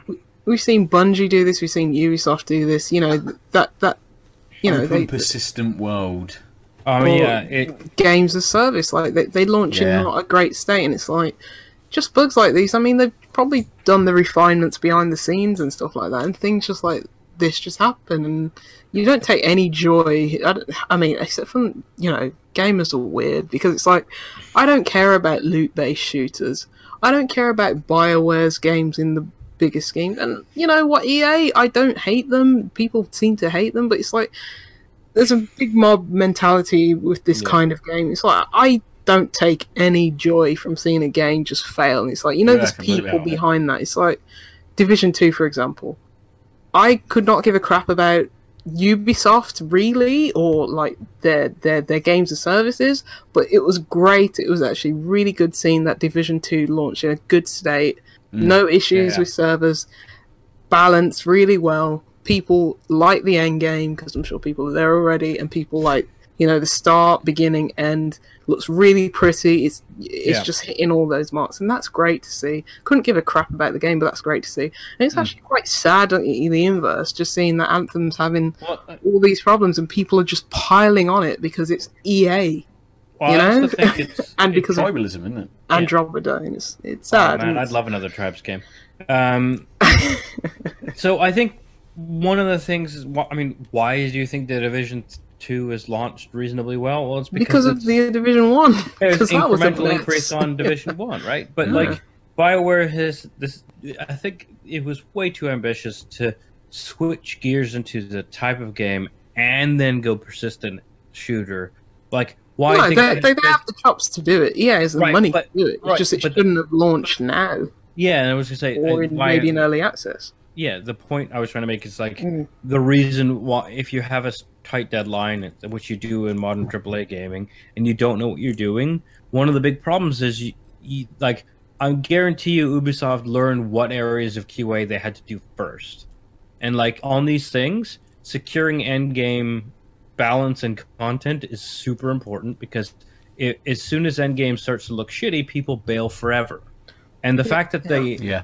the Endgame gear that they like within a month of it coming out it turns out that like no gear really matters or matters in, in two fundamentally different ways. There was problems with balance of end game gear versus the rest suggests that they didn't really know i'm sure they tested a bunch but like some of this is like foreknowledge of like this is the type of experience that will make or break our player base let's make sure this uh-huh. balance is, is, is something we've tested a bunch And they've got it and- wrong, you know. yeah, So, and it's fine that they've got it wrong, but I just think this is, like you said, the fact that they rushed through, and this is why you have to actually, I think, ask the question: if you're do if so, if you're putting a good quality studio onto something brand new that they're not used to, and an aggressive timeline, no matter who they are, you're you're gonna get uh, uh, get fucked. And games as a service Mhm. is a really bad thing to fuck up. well, the thing is that like stuff like the Ubisoft, they had the time to get it right, and back then there was, you know, not many games as services, and Yeah. It's like Yeah. they had the opportunity to get it right. The publisher Yeah. backed them. Totally. Um, but in, it can work it two ways. It's like this day and age, so many games coming out really polished for free, like Apex Legends. Tons of people playing that, which is Mm. damning in terms of if you're Bioware. But at the same time, there's so many more people playing these kinds of games. Yeah, you know, so it's like Anthem could very well just have a successful future just by virtue of the number of people interested in playing these games. Uh, So, maybe, who knows? maybe. I Yeah. don't know. I mean, we, we've we've moved away from kind of like Bioware's bread and butter, that single player narrative driven Yeah. kind of game, and they've they've they've tried to move into something else.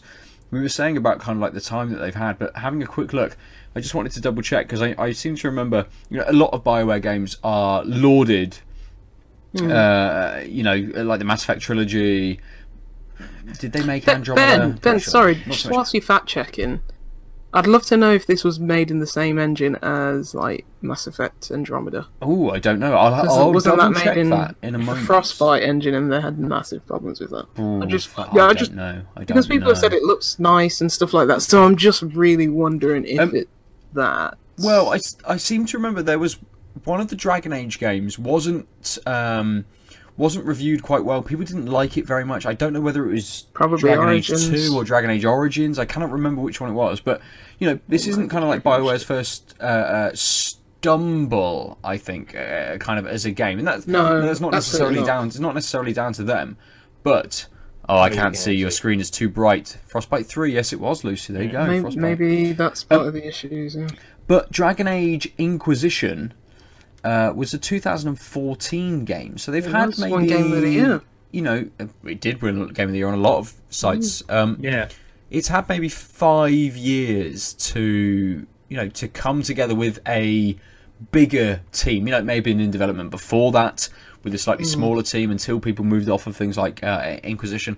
I don't know kind of like Bioware's structure to know kind of what they're doing. don't- obviously they've got like Knights of uh, not Knights of the Republic. Um, what's the persistent one? Just the Old Republic, the Star Wars um, online the Old game. Republic, yeah. Um, so uh, you know, it, it, it, it, with EA, they kind of they move people back and forth. They change things around. They shutter studios and move people elsewhere, or just it- get rid of them completely. Like, Is it Casey I- Hudson who went back to Bioware as well? oh, I don't know. I think he might have. But yeah. Maybe. Yes, Sorry, yes, it was. It was Casey Hudson. Yes, because he was chatting about Anthem completely. Um, so it's kind of interesting to see. Maybe you know, did people get moved off of this project at one point? Were people put back onto it? Were the resources what they needed? Did EA just need to get a game out in this I'm quarter? sure They they absolutely did. did. It's- They That's absolutely did. definitely yeah. I mean, Yeah. we what do we have? Battlefield Five That didn't at the have uh, much of in a third splash. October, quarter. November sort of time. Yeah, third quarter last year.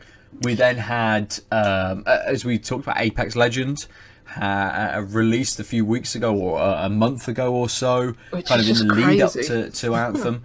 and then um, I saw today they had the trailer. The trailer dropped for um, the battle royale mode Firestorm for Battlefield Five, which is coming at the end of the month. It's coming What? in March. Oh, Really? no, they Like, it- they it really just- want to get those numbers out for their Oh, investors, man. don't they? but that's this is it like is it it's not necessarily uh, you know uh, a developer issue there's so many issue. other things at play Yeah. going yeah, on but that but I think the the thing the timelines and margins and where I mean kind of PR margins more than like profit margins are Sure. so tight because turns out that you can be the most profitable game by giving it away for free.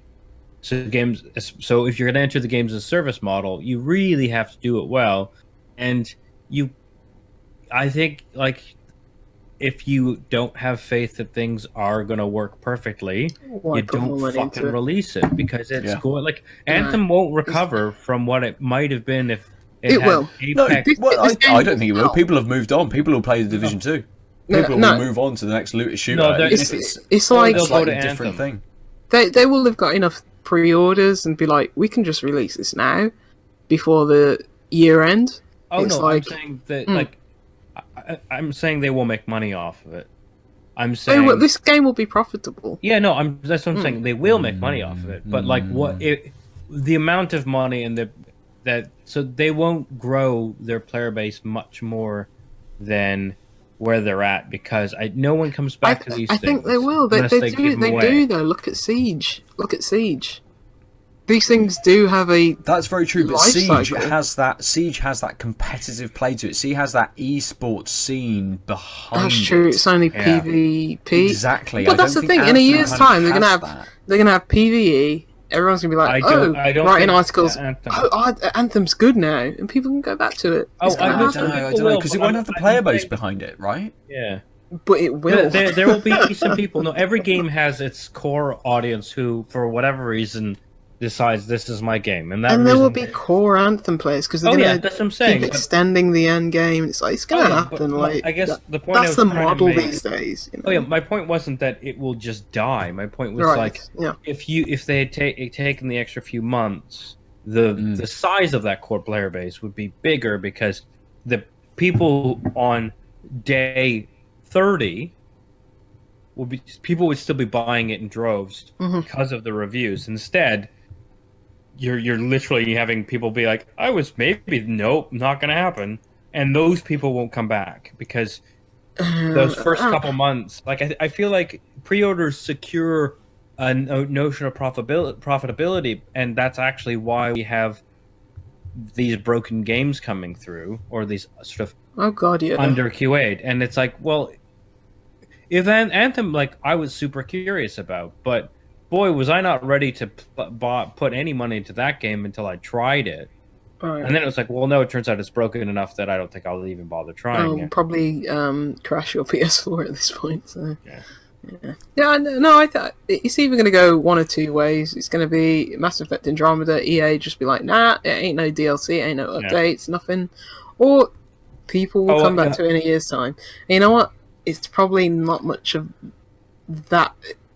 I mean, I, I think they'll put It's, money into it, but they, That's the yeah, I think it's like- the difference. That's the difference between the, the, the kind of like the planned games as a service versus Mhm. a planned single player game, isn't it? yeah, it, it's kind of like oh the single player game which we pushed out a kind of like contained story didn't Yeah. sell very well we don't need to do anything else to this yeah, whereas a persistent open world uh, loot shooter they need to constantly update they will have to always have a team working to patch Until and they- fix until they and abandon do it, stuff yeah. until they decide it's no longer going to be open and whether that's key- one person or Yeah. 20 people or 200 people you know it, uh, it's yeah, I, th- it's I think to vary. Yeah.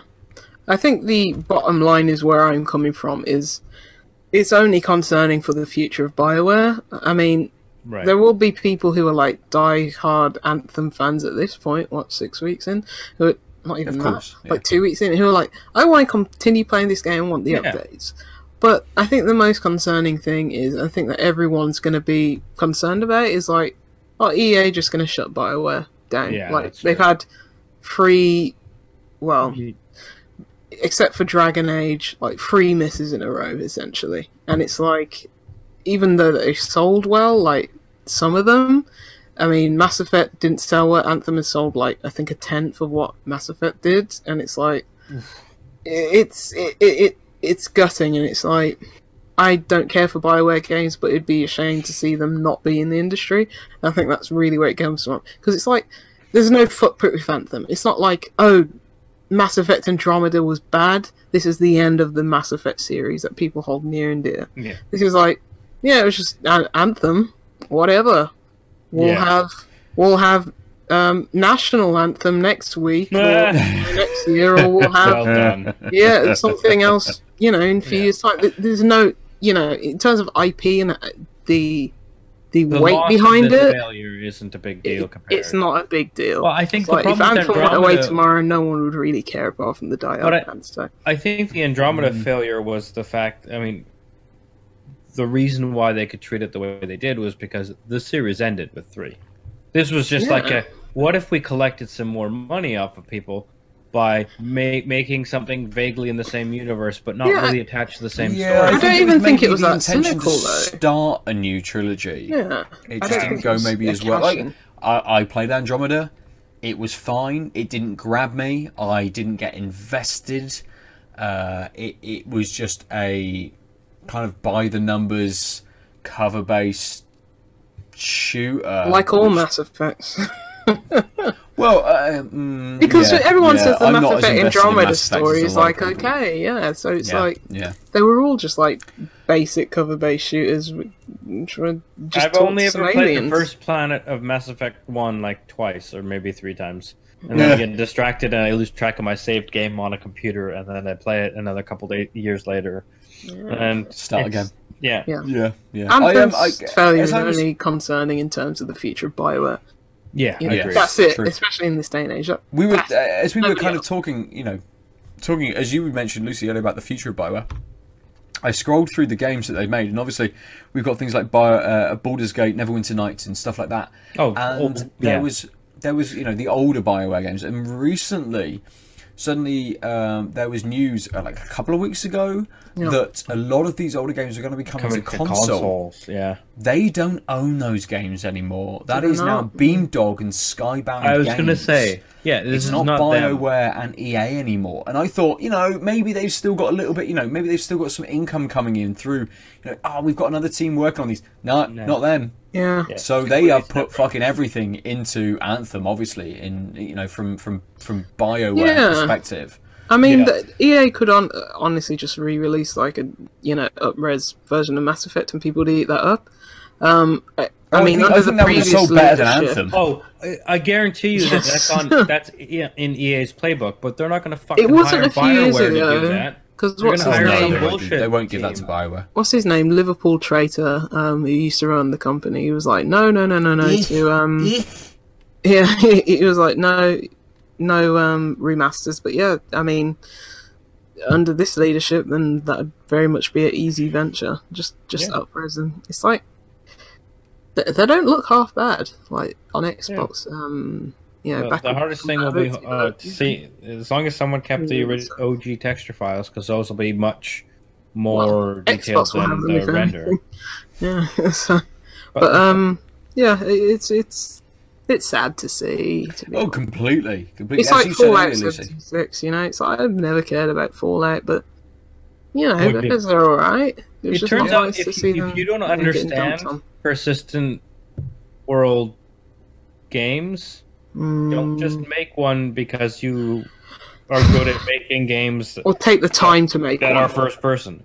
Do like Well, it's, uh, Guerrilla did, and take six years to make a good game that sells 10 million, Yeah. you know, copies. Killzone Two was all right.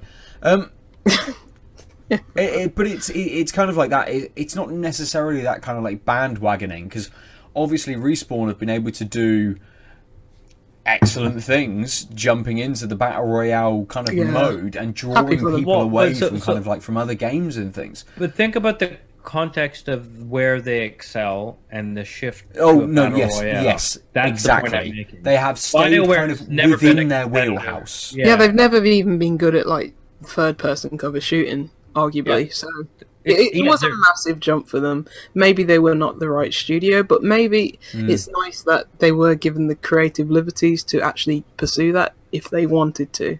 You know, Uh, uh, I would and imagine. hopefully, the, I I if, just if think the that publisher's given them that creative liberty and say, "Yeah, we'll back you," hopefully they're going to say, "Okay, this didn't turn out great, But but, we we'll backed still you." back you." Yeah. It would be really interesting to see what the pitch was. Uh, whether BioWare went to EA and said, hey, we, we Where wa- was that? really want to make a single player game which is all about a guy in, In a, a mech mech. suit. Uh, Not, uh, you know, like a really svelte kind of like Iron Man suit. Uh, and you're with a squad of other people, and you, you know, it's kind of Mass Yeah. Effect, but this is the premise. It's still sci-fi, uh, blah know, blah blah, and we can I offset could tell it you against Dragon Age. And EA turned around and said, Make it nah, service." look at look at all these other games. We So, to need be to, honest, we I think to it's do hilarious something else. that- That's the knee jerk reaction. You hope it's. Oh, completely. Yeah, yeah, yeah. Very much. I, I've But, got like- no insight into this whatsoever. Yeah. yeah. Okay, think of who made Apex and who made Anthem, and what the basic of who made Apex previous successes were. And I think it's just hilarious that the mech one isn't by the mech people, and it failed miserably. Uh, yeah, it turns Yeah. out it wasn't about mechs; it was about design, motherfuckers. It was about feel. It was about ease of play, and it's about kind of yeah. I was reminded of Mechs. Anyway, as you said, Lucy, it's always sad to see kind of like any game do poorly. yeah, uh, it's- you it's a know, to uh, Especially even to big kind of like profile to games like Anthem's kind of like Yeah. tune. Yeah. You know, uh, it's a very big profile game which has done extremely poorly. I think in in Perception. the media, in perception Yes. through gamers. Yeah, yeah, yeah. This must be. Uh, it, it Gut must be one man. of the biggest kind of um, the biggest not disappointments. What's the word I'm looking for? There's something else. It Let must be one of the, the the biggest kind of like not blunder either. It's just a bit of a shit show. Yeah, Yeah. I mean, I, I, I wouldn't be surprised if Bioware had a feeling that this was gonna happen. Uh, well, like bad things coming Maybe. through is like like the Fallout seventy six, and then you have that whole, whole thing with like, oh, we couldn't ship out these, you The know, bags. stupid bags, and it's like, oh, then there was the data leak. It's just like everything just piles on at the same time. It's just so Oh, completely. But people look for it though. Yeah. Oh god, say, yeah. You know, the Division Two may have some Look, fantastic press at the moment. It releases yeah whilst we're recording tomorrow. Uh, It's not out yet. was, uh, so you could buy a You know what? Never edition, mind. like an- it's fine. uh, it's fine. yeah. it's you could buy like a gold edition or a limited edition Could and pay get early 600 access. pounds. Three days, essentially. yeah, exactly. so if you if you paid double, you could play for three days extra But it's out proper proper tomorrow. tomorrow. Or if you Oh, buy it wow, from the super okay. secret game shop, you got it today and it's already ready and waiting on your Oh, see, I'm annoyed Oh, because you my can't, digital okay. download. I think because um I put it on my main account or bought it on my main account, it is. Ooh, it's the not- Canadian account. Yeah, so it, I think it's set to Halifax Shady. midnight, not UK midnight for the unlock. What's that, like six, seven, eight in the morning? Yeah, I mean, it doesn't matter. I'm not- I wasn't planning on playing at midnight, but it was kind of like, why are you saying it's Oh, nine gosh, hours yeah. at 6 p.m.? PS4 has different times. zones Yeah. as well. Yeah. I think Xbox it's all midnight GMT. I could be wrong, but yeah, It's, it's just oh. dumb. Oh, yeah. Good. I mean, luckily, I'm not a day one person, really, in, in that sense, anyway. Mm. But yeah, yeah, Division Two looks cool. Yeah. it's getting some very good press at the moment. But as we said in, in you know in our chat, they've had a, a whole game and a few Yeah. Three years years. to And, like, be Division- able to. Division and- didn't start great. Nope. No, I it's just okay. remember that GIF of people waiting in a line to like. Oh, the To queue. load, to go on the Load out. computer. Yeah. Just thinking, what are these games? Why do people like them? And I will just play Box Boy forever and be happy. Nice, nice. Um, shall I move on? Or shall we move on to uh, just very briefly discuss? I kind of. I Also- know. I- My, my, like, oh yeah, I guess this is a topic. Boy, did that dominate for like a half hour. Yeah. Always does. Good, know. good. Good. Um, you know, good points in there. I kind of um I don't really want to talk about the game I've been playing. It's good. It's it's fun. It's really good. Um, it kind of Does leads on from what it, uh, Slime Rancher Oh, leads on from what we were talking about last week. So yeah. I've been playing a lot of Slime Mhm. Rancher, and I'm enjoying it. But I think I'm enjoying it because it's a kind of um, take it at your own pace sort of game. Uh, it follows the vein that something like maybe not, maybe not. I was thinking of Stardew Valley, maybe not so much Stardew Valley, but something like Yonder. Um, Right. Cloud catchers. Cloudcatcher Chronicles, yes Uh-huh. um, something like that kind of uh, has where you've got this like through line um, which is really ambiguous at least uh, more so in slime rancher than it was in, in yonder you have this through line which is really ambiguous um, you uh, essentially have to explore the world and just explore the world you've been put onto Yeah. this ranch you're not really told what to do there are you some can kind of- slimes. there's lots of slimes, lots of different kinds of slimes who produce different kinds of crystals when you feed them and they shit them out. And you can then sell their shitty crystals. Uh, and then you make money for the corporation that sent you there. of course, there's a uh, goddamn corporation. obviously. Very much Make money for you. Really tight sphincters. But it, it turns So into playing this slime capitalist is what you should call. it. slime capitalist exactly. It, but it turns into this kind of slightly narrative game if you want it to be. You know, you occasionally get an email from someone who you've been in a relationship with, who you've left back on Earth, um, saying, sounds "Hey, we so did this, good." and this reminded me of you. Long, you know, long distance relationships are quite hard." And Yes, then they are. you move around and then you move around the ranch and you find a note left by the previous kind of like ranch owner who's like i used to come here and just sit here and watch the sunset and it was beautiful and then another one would I be thought he was you know, going to say sit here and watch the slimes, and like that's just Yeah, I, to- I totally thought I was That's going like- to sit here and watch the slimes. guy. You need to go a bit higher. That's creepy. um, but it, it it kind of moved much more from this kind of manage like farm management or resource management kind of game for me into this much more exploratory experience. Where I'm like, I haven't been to this area before. Oh shit, Right. there's things here which I know will just jump at me and attack me, and I'm gonna be killed. And you know, uh, luckily, you're not killed. You're knocked out, and obviously you crawl your way back to your farm because 12 hours later You- you're awake. So it's Um, like oh, it's better in Stardew where you just pass out on the spot and wake up the next morning in the middle of the wilderness. Yeah, because No, you, you do wake up. You do wake up back at the ranch Oh, at you? six I couldn't o'clock in the morning. Oh, that's right. Okay, so yeah, that's nice. Yeah. Got and too then you're tired like, I need to picking rant, up leaves. Yeah. and then you're like, oh my god, there's a ranch dressing slime. It's Well, it doesn't- meta. It doesn't have quite that intricate management as Stardew Valley does.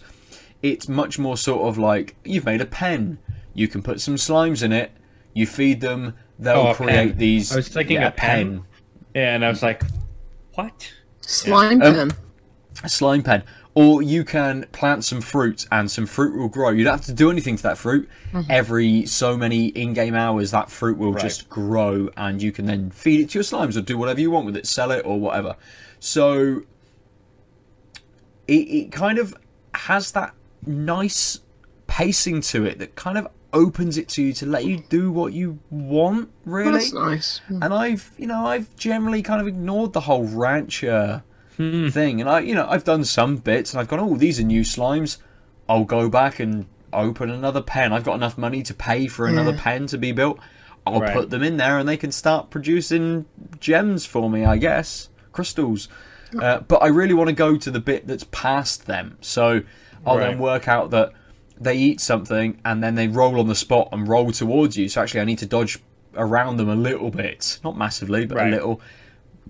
And there's kind of like big slimes which you can feed, which give you extra aesthetic items, you know, like baubles which you can put places, or will just spawn chickens or other things, you know, random stuff. And it's just nice to have a game where I'm like, I've got no pressure, absolutely Right. none at all. Yeah, yeah. I I'm mean, just going to wander around and have a look. I'm going to go to this next area. Oh, I've fed one of these giant slimes and they've given me a key. I can then open a door to another area. Sure. Right. I'll go in there and I'll have a look. And it's really nice uh, compared to something like um, Metro Exodus, which is a single player game, which again you can take at your own place. You can explore a little bit. You can do that kind of like through line of just following the um, the missions. But Metro Exodus is like do this, do this, do this, do this, do this. Yeah. Slime Rancher isn't that at all. You Right. don't have to No. explore. You haven't got to do that. You could just do farm management Yeah, stuff 'cause- if you want. because uh, I've heard a lot of people get into this game, and I thought it was just like purely a gameplay loop of like um, just ranching. Ranching?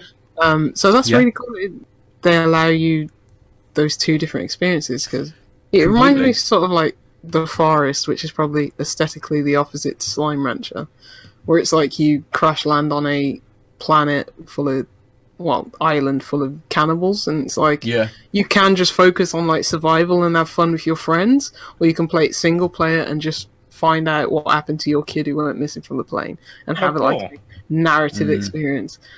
This sounds like yeah, that's that's pretty cool because I just Yeah. thought it was just like ranch simulator.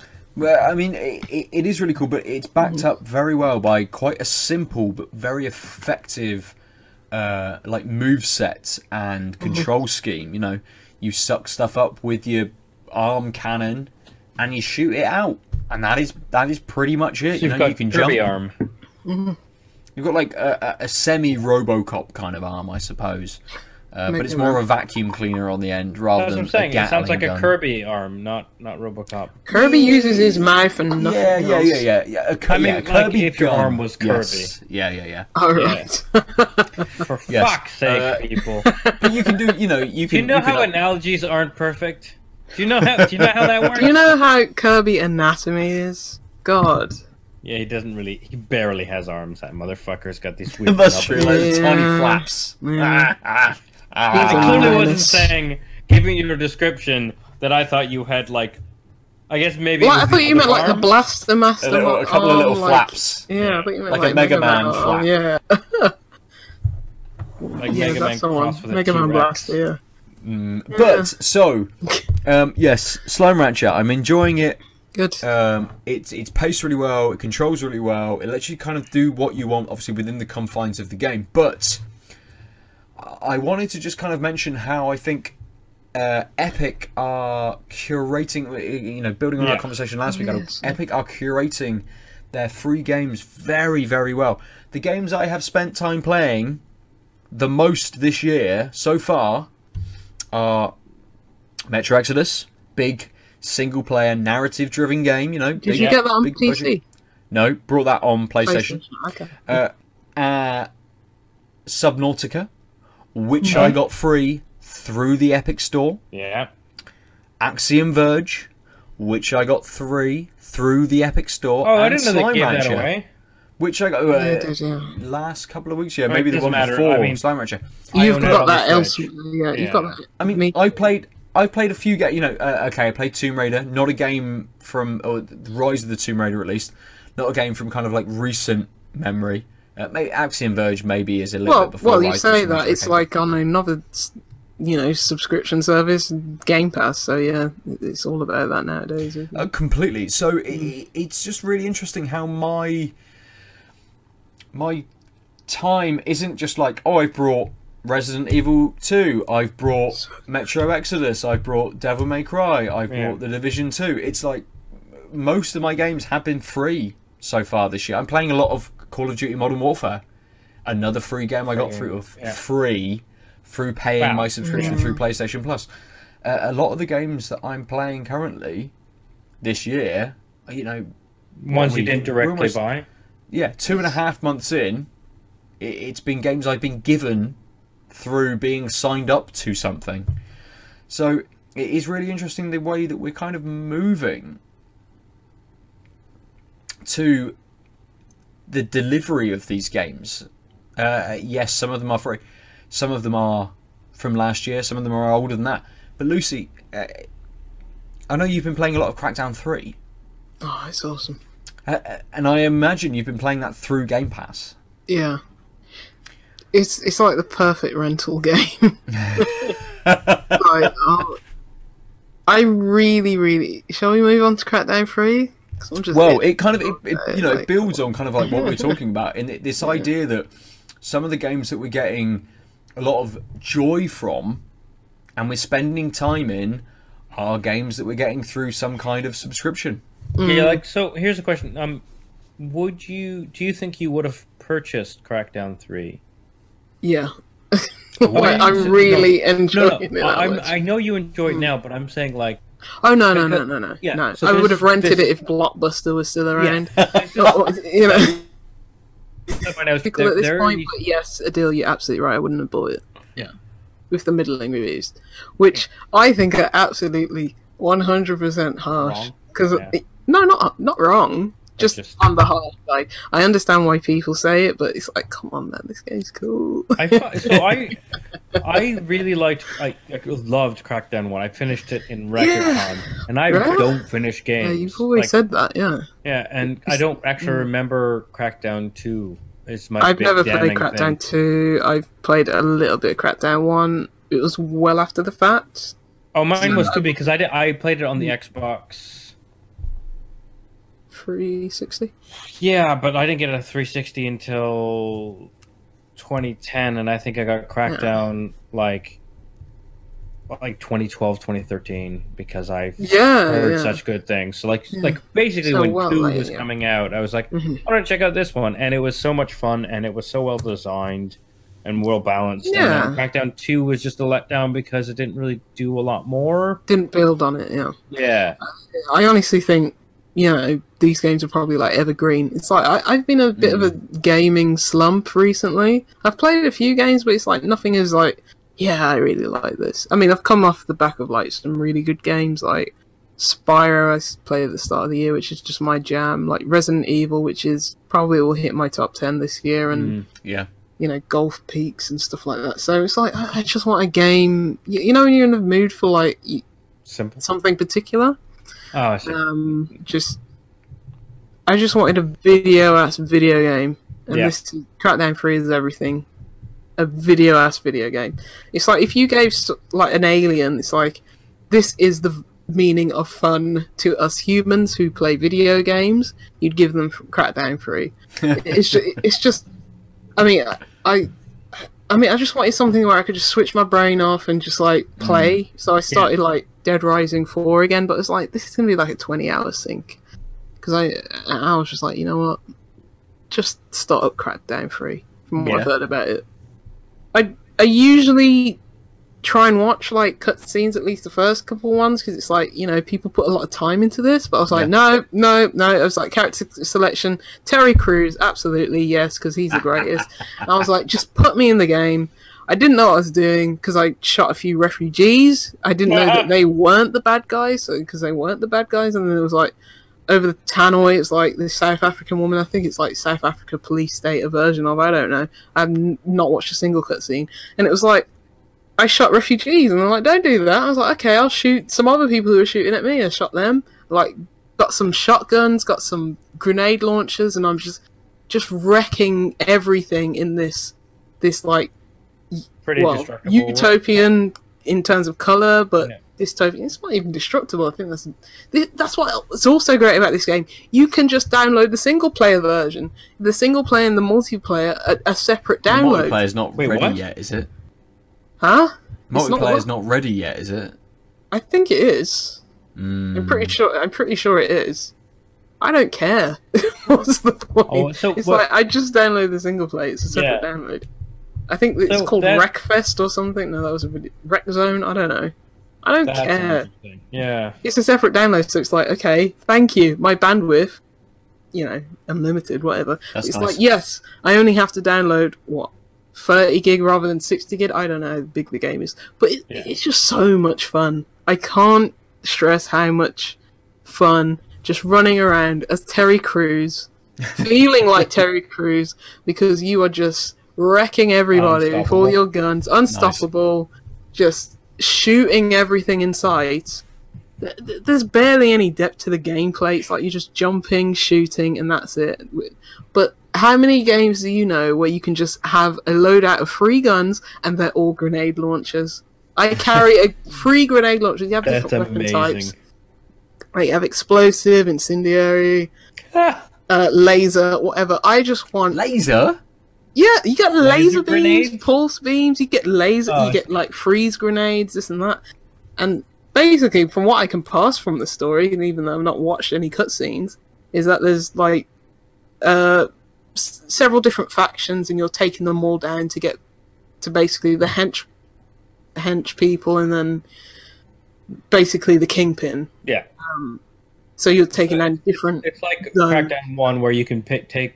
There's like three or four major gangs and you can take them out in any order, but there's Yeah, a slight difficulty curve that suggests a certain path. absolutely and it's like okay i'm taking out this um you know this garbage um like i don't know what you call them landfills or you're taking out this um chemical lab or you're shutting down this auto um you know this garage or something you're basically just shooting people and shooting robots don't know what it's about but it's just so much fun. It, it it it looks really good. I know that people say it looks like a 360 game. Um, I mean, there's no like, like the textures are just basically flat. so So that's like, why it looks like a 360. yeah, but it's like I think that's like half and half the stylistic choice and half and half. Oh crap, Oh. we've been developing this for like 20 years. Let's just put anything on. I think more so from the latter, but it's like it actually looks really nice. It's very colourful Nice. it runs at I mean whoever is out there and cares about Crackdown 3 I think it's running at 4k 60 and I've not had Really? any slowdown at all Nice. whatsoever And even though there's a millions of explosions going on with my free You grenade launchers at once S? 1x X Oh, you have an X. I couldn't remember. Yeah. I, I forgot whether you. Yeah. yeah I was or- stupid enough to make the plunge yeah but So is that. but something like this is absolutely worth it I just meant like so that runs like a dime might not be a universal experience. Yeah, absolutely. I mean, you'd probably need a decent enough PC. S, I'm not sure what the uh, And did compatibility. it come out on PC? It, it'll Oh. be a play anywhere title. But Oh shit, that Yeah, changes everything. yeah, oh it wait, my runs PC has well. no graphics card. Uh, yeah, So it, know it runs really, really well, and it's some of the criticism, some of Mm. the criticism was that um, at some points the difficulty curve essentially, rather than it being more difficult, just just floods more enemies kind of like at you. Oh yeah, there's Yeah, like um Yeah, sometimes I think like- that's the point of this style of game. yeah, it's Well, like yeah, and that's but fine, but- nothing's killing but me even because I'm then, even, Terry you know, Crews. But again, you're you're getting to a point where you've got like ten enemies on screen, all firing Enemies. at you, and explosions going off. Versus you've got forty enemies on screen, and you're getting like no slowdown whatsoever. Like, None. That that's None. that's that's a good achievement to be It's, able to. it's maintain... incredible. It's one of the best running games I've ever played on Hmm. like any system. There's no slowdown at all, and it's like, yeah, there's like hundreds of enemies firing all sorts of crap at me, and I'm just just laying into them and just destroying them in one shot. it's so Nice. That's good. it is such a good game. It's- Pure power fantasy. Yeah, absolutely, and it, and it just lets you skip every cutscene and like even like the like the little cinematic. It's like, oh, you've taken over a zone. Skip that. And it's like it's like okay, you, you got to climb this tower. Um, you can reset at any point if you slip off or if you you- you're doing a a, a, a car race or a you know traversal race. and You know, just just your character. It's like you slip off, just reset. It's fine. It's it, it's the it's the pinnacle of fun. It's like it's not punishing me in any single way. Yeah. It's just letting me have, as you say, that power fantasy. It runs well, it looks good, and you play as Terry Crews. Ten out of ten. Absolutely. I can't say enough Good. good things about this game. I actually thought it's, Well, it's so I mean, good. Now that I know that it's Hmm. PC, it makes me want because I, I I thought it was Get Game until Pass. my Xbox ages ago. Mm. I thought I just didn't have uh, uh, a choice. It's, if it's because this will be the first PCable Crackdown, this makes me want to. I mean, also looking at my Steam library, being like, these Yeah. games I was looking forward to playing when it's done my dissertation. I can't because I don't have a graphics card. It's making Yeah. me like look at what it will take to get a working PC again.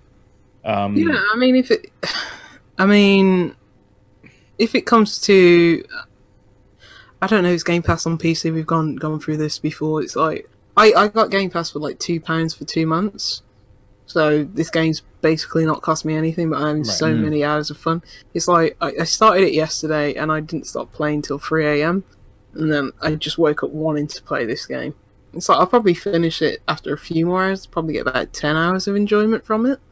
But like even the achievements, it's like this is and like looking at my friends list, people have played this quite a lot. So people who have got into it have enjoyed it. There's not been Yeah. a massive drop off. So I think that's a testament to this game and yeah, just the gameplay loop. It's just really fun, you know. And I think it, Nice. it's got a bad rap. It, I mean, obviously I can't speak to the multiplayer, and it is just one package because it is, you know, it is coming with single player and multiplayer. I mean, Sumo Digital uh, developed the single player, and whoever else, someone within Microsoft Studios, developed the multiplayer. So it's two separate games. Oh, I had no idea. That's Yeah. super Sumo weird. Digital of Little Big Planet Mm. three fame. Yeah, yeah. They, they developed the single player. That's So it's like- super weird. I think it's two. It, it, it could be But- like two different games what they're talking about. So I'm just talking to the single I player. mean, Well, I'm I- assuming I- I it's think the- like Great. we got the, got the engine to a certain point and then we split. Because Well, I know that like Mm. they were talking about um like the multiplayer using the power of the cloud and whatever. Mm. Oh yeah, that that'll. And we've fight had more reports on what like X Cloud and all of that sort of stuff is going Yeah. to be. But there was None this that idea happened. that that the the multiplayer for uh, for Crackdown Three were, could could do fucking everything because it was yeah, pulling from said. every system ever invented everywhere that- type that- thing. Like, yeah, and that's what bogs it down. That long development cycle and the hype. Not even the hype, because I don't think anyone cared about that cloud technology at that point. But just I think some people did. promise. Yeah, the big promise, and it was like, if this came out even today, I'm not even talking about like four years ago when Crackdown was still, you know, people were still yearning for it. But even mm. today, I think if it just came out of Microsoft, just like yeah, cool, like Recore or something. Right. Like, Here you go. You know, we told you about this a year ago. Here it is at a Yeah. like competitive price point. Like ReCore was like thirty pounds, forty dollars. This came out like that. People be over the moon that Crackdown's back. So it just Right. has everything else behind it, and that's why people are not too hot on it.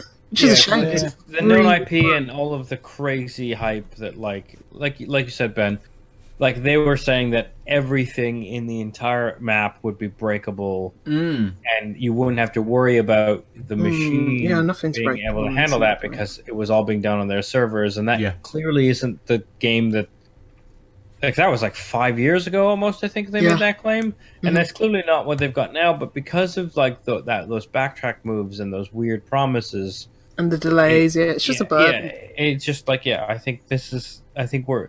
I'm hoping that this will make like the next generation t- style release more like we've seen more recently, where people are like, "This game's coming out in three months. It's basically done." What gives me the most um like promise and hope about this is that a third party developer with Unreal Engine 4 can make a game run at 60 Yeah, you know, um, FPS at 4K, which I think Yeah. it is, and that's you know for future technology with Xbox. Yeah, completely. That's really promising. You know, and the fact that we're already at, at a stable high frame rate, high yeah, the amount of stuff that's going on in this, like, fucking oh good. And you've now just given that tech to Ninja Theory, Obsidian, Mm. and, and all Yeah. these other studios to kind of Yeah, internal studios. Yeah, go on their merry way with. Oh, yeah. which is yeah. yeah. Ep- interesting- Epic, interesting Epic has made sure that, like, in their competitive store and also the way that they're currently licensing Unreal 4, which is right now the most powerful and like, well balanced with friendly to use engine. Mm. Yeah. Right, like Yeah. Unity's easier to use, but Unity doesn't do as much. Yeah. Unreal 4 does a fuck ton, and it doesn't seem to hoodwink people the way Frostbite does. No. yeah, yeah, Yeah. I mean, Ben, you were saying that this could potentially be what Days Gone becomes. Like, not not many high expectations of it, Mm. but it's like it just looks like it's like every video game just molded into a Katamari ball and just like here you go. So, yeah. I mean, for me, Days Gone seems to have a bit of an identity crisis. It seems like it wants to tell a good story. I think I think Days Gone is I think Days Gone is going to come under a lot of the same criticism that Horizon Zero Dawn came under. That it is like no a by the numbers kind of like No. open world game, but Don't know what you're on Horizon about. had interesting Who- who- interesting characters, interesting premise, interesting world, interesting animal and robo dinos to No, no, no, be able no, to no. destroy. So it, Not uh, it. kind of it, it makes me it it does make me a little bit kind of not edgy, But, but it, put it, Horizon kind of Zero Dawn had robot like I would I would imagine it does exactly, but I would imagine that like Crackdown three got reviews around the seven point five. I think it was Oh, like sixes. Was, you yeah, maybe ranging from six up to like eight, perhaps. And I think maybe Days Mm. Gone is going to come out and range from about seven to maybe eight and a seven. half, perhaps, from the more PlayStation centric kind of places. it. Yeah. Uh, people will dig it, but again, it's a very like by the numbers, or at least from the previews that people have said, And By the numbers, yeah. but uh, a very by the numbers game. But you know, we this is going on kind of like saying that it's going on what people have previewed the game at. People previewed Metro Exodus as not Yeah, they, they didn't. fantastic. I think that was due to the performance issues rather Yeah, and and actual and, and final product came out, and people were like, "This is brilliant." Yeah, yep, it's got none of the issues that we kind of uh, uh, that we encountered during our preview. It is built on those very well. It's it's kind of improved Really a lot of the stuff that, that, we were yeah. talking about. So yeah, massively, massively happy to see that from Metro Exodus. 'Cause they're Um, only like a small studio in Malta, and they've already had Oh. issues and like they're from Czech Republic Well, they right uh, now and stuff didn't they? They moved their studio, didn't Croatia. Yeah, they? because They to be moved in, their whole war. everyone over to Malta. So yeah, I was worried about them. I was like, yes, completely, At least they had a completely. So one, yeah. it'd be interesting to see kind of like what Bend can do with Days Gone. Whether they are just Hmm. like, yeah, we're happy with like a, uh, you know, with a Horizon Zero Dawn kind of like clone, with this very Yeah. different kind of skin on it. And yeah, maybe we've made the bike and traversing around the world a little bit more central than Horizon had. But we've taken away maybe slightly from somewhere else and done something. You know, they they they've done their own kind of thing. But it's just gonna, uh, you know, come down to being like, yeah, this is good. It's yeah. competent. It's it's fun. But that's that's all it's doing. It's not groundbreaking. It's not doing anything see, yeah. different. Yeah, it's like Crackdown knows exactly what it is. It's Yeah. just Crackdown 1.5. Whereas like, I, I, I, I don't know about Days Gone. It's like if it has a good story, I just don't see that happening. Some weird old biker dude complaining Yeah. about his wife being dead. I just don't see that. and it, especially, it's sad. It's like games are not made in a vacuum. Mate, It's I come from Weymouth. I know lots of old biker dudes with dead wives. It's, it's, it's gonna hit me. Well, good. You'll be the one positive review. But um, yeah, it's like games are not made in a vacuum. Crackdown Three, obviously, it's like things have changed and people's expectations of first-party games, just from the Sony point of view, and Nintendo's been killing it as Mm. well. It's like we expect Crackdown Three to be amazing. It's like Yeah. never gonna be, but okay. But it's like yeah. yeah, people always gonna hold that um, you know, kind of Candle. yeah, that candle too. It's like, Yeah, but, and and that's the interesting about Days Gone. It's like, I mean, for me, it would probably just be like, yeah, this was interesting. Like, like it's mm. got it's got like Horizon Zero Dawn mechanics, and it's got like some zombie ass universe. Like Last of Us, two favorite games. It's like, but it's gonna be held to those standards, which is fair and unfair at the same Yeah, time. Yeah, completely, completely. But i i it's one of those that you uh. think, well, actually, Days Gone looks like a very good mix between Horizon and The Last of Us. But The Mm. But Last of looks Us was good. it's a mix the Last of Us was good because of this, and Horizon Yeah. was good because of this, and Days Gone is only doing those elements very uh, kind of mid-tier or Mid- mediocre. yeah. So actually, how successful is it in putting that across? I mean, it, Maybe it'll be the best biking game since Full Throttle. I f- uh, mm. How well did Road Redemption do? I don't remember. I haven't got a clue. Who cares really at this point? Yeah. So, beers that we have drunk. That's it for games. I'm done. You're done? They're all Yeah. awful. Get rid Fuck of them. games, they're for babies. Uh, beers, they're for adults because Babies. legally they have to be. Wow. So, adult. Sorry, the cat's been yelling. Uh, so when I went to the bathroom, if you were on the video, you saw that I left. Uh, I overheard my flatmate, who has bonded quite well with Doran, be like, "All right, go see your daddy." I'm like, yeah, you're funny, I really can't. And so I was like, Yeah. yeah. Like, So oh, yeah, I must be rid of you now. Yes. Yeah, now the fact that he's sort of, I'm not paying enough attention. He's sort of walking outside. I'm like, nope, come back. Um, I drank the Granny, which was really interesting, and now I, we also learned what sloe is, hmm um, and the Island Hopper, and I.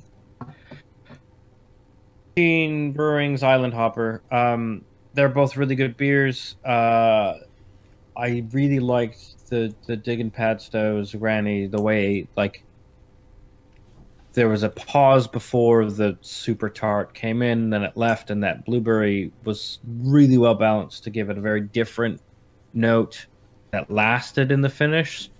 So it was clearly a sour, but it wasn't like because the problem with a, like a well balanced like like a sour and it a long finish is that kind of just gives you this notion of oh I got to replace it and replenish because I have this tart aftertaste and this that was an excellent beer for swapping the aftertaste in a way that was really functional, but also ma- meant that I wasn't like trying to deal with a sour finish. Um, but the the way the Citra and the Vic Secret sort of traded off, or like the like the Citra was balanced off to be more like a somewhere between a tangerine and a mandarin, like like slightly sweet citrus.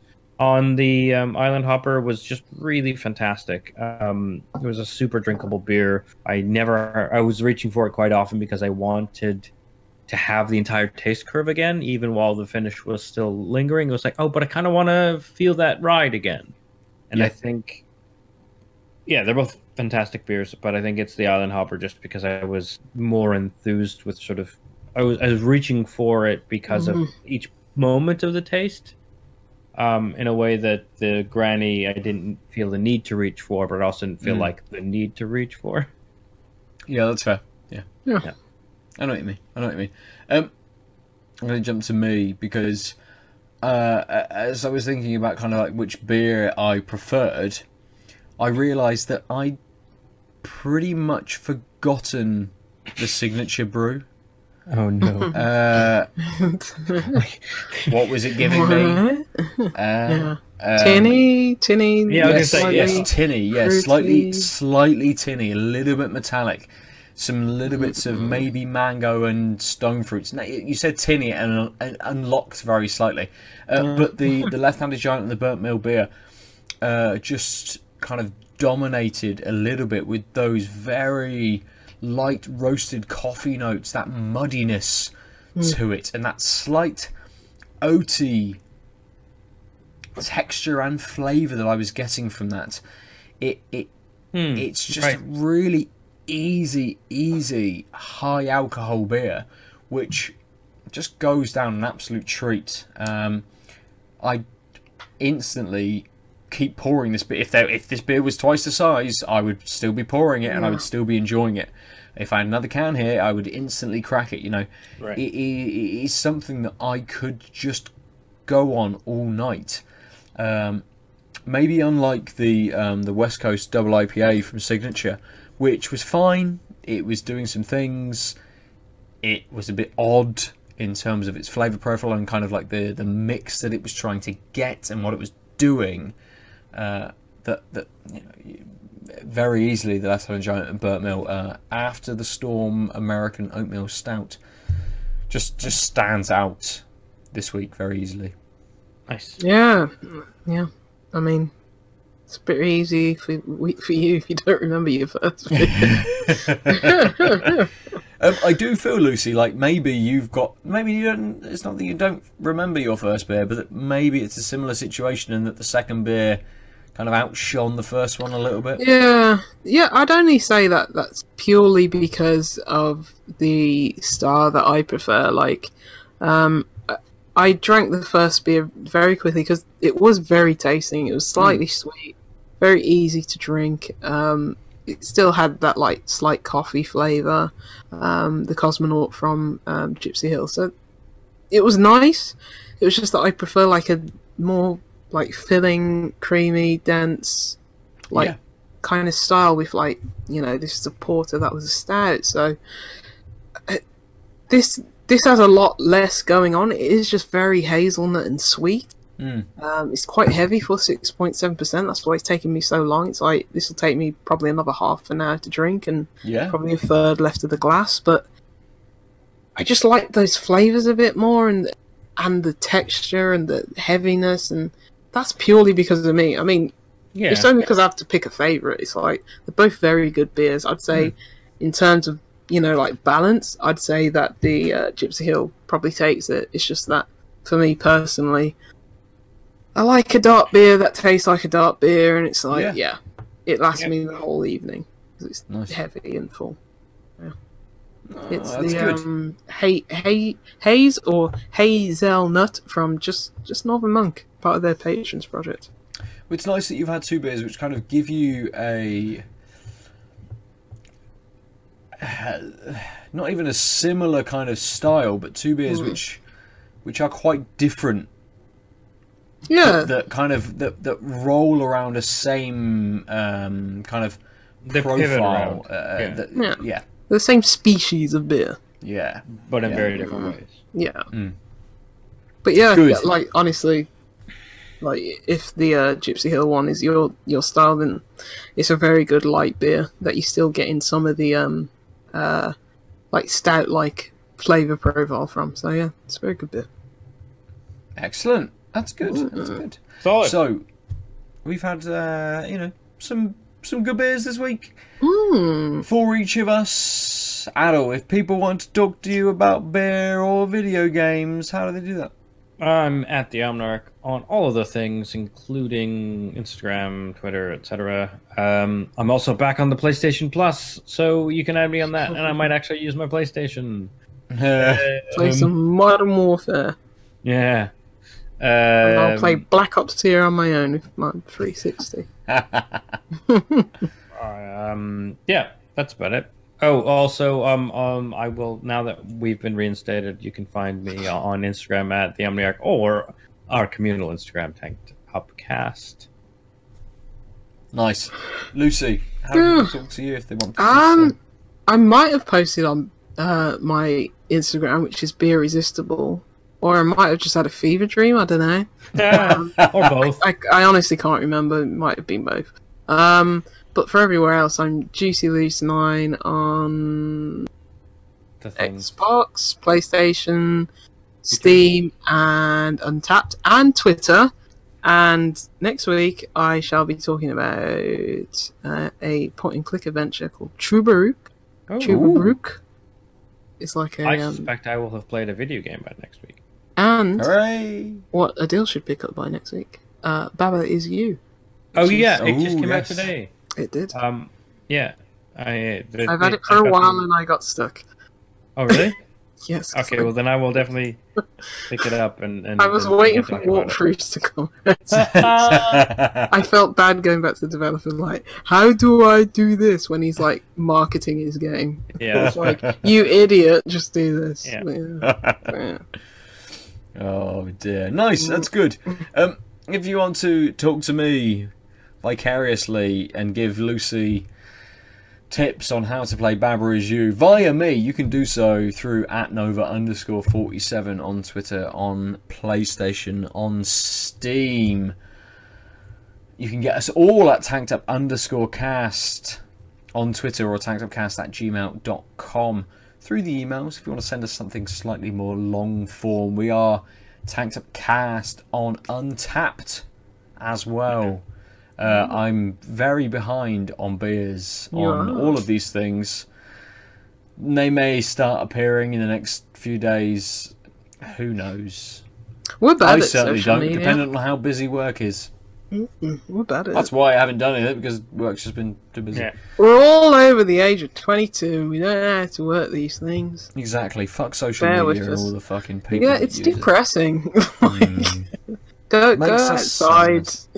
yeah, that's it. If you want to talk to us, go and enjoy Meet a beer somewhere. yeah, meet us Meet outside us, meet us in a in a garden. non-threatening way. Yeah.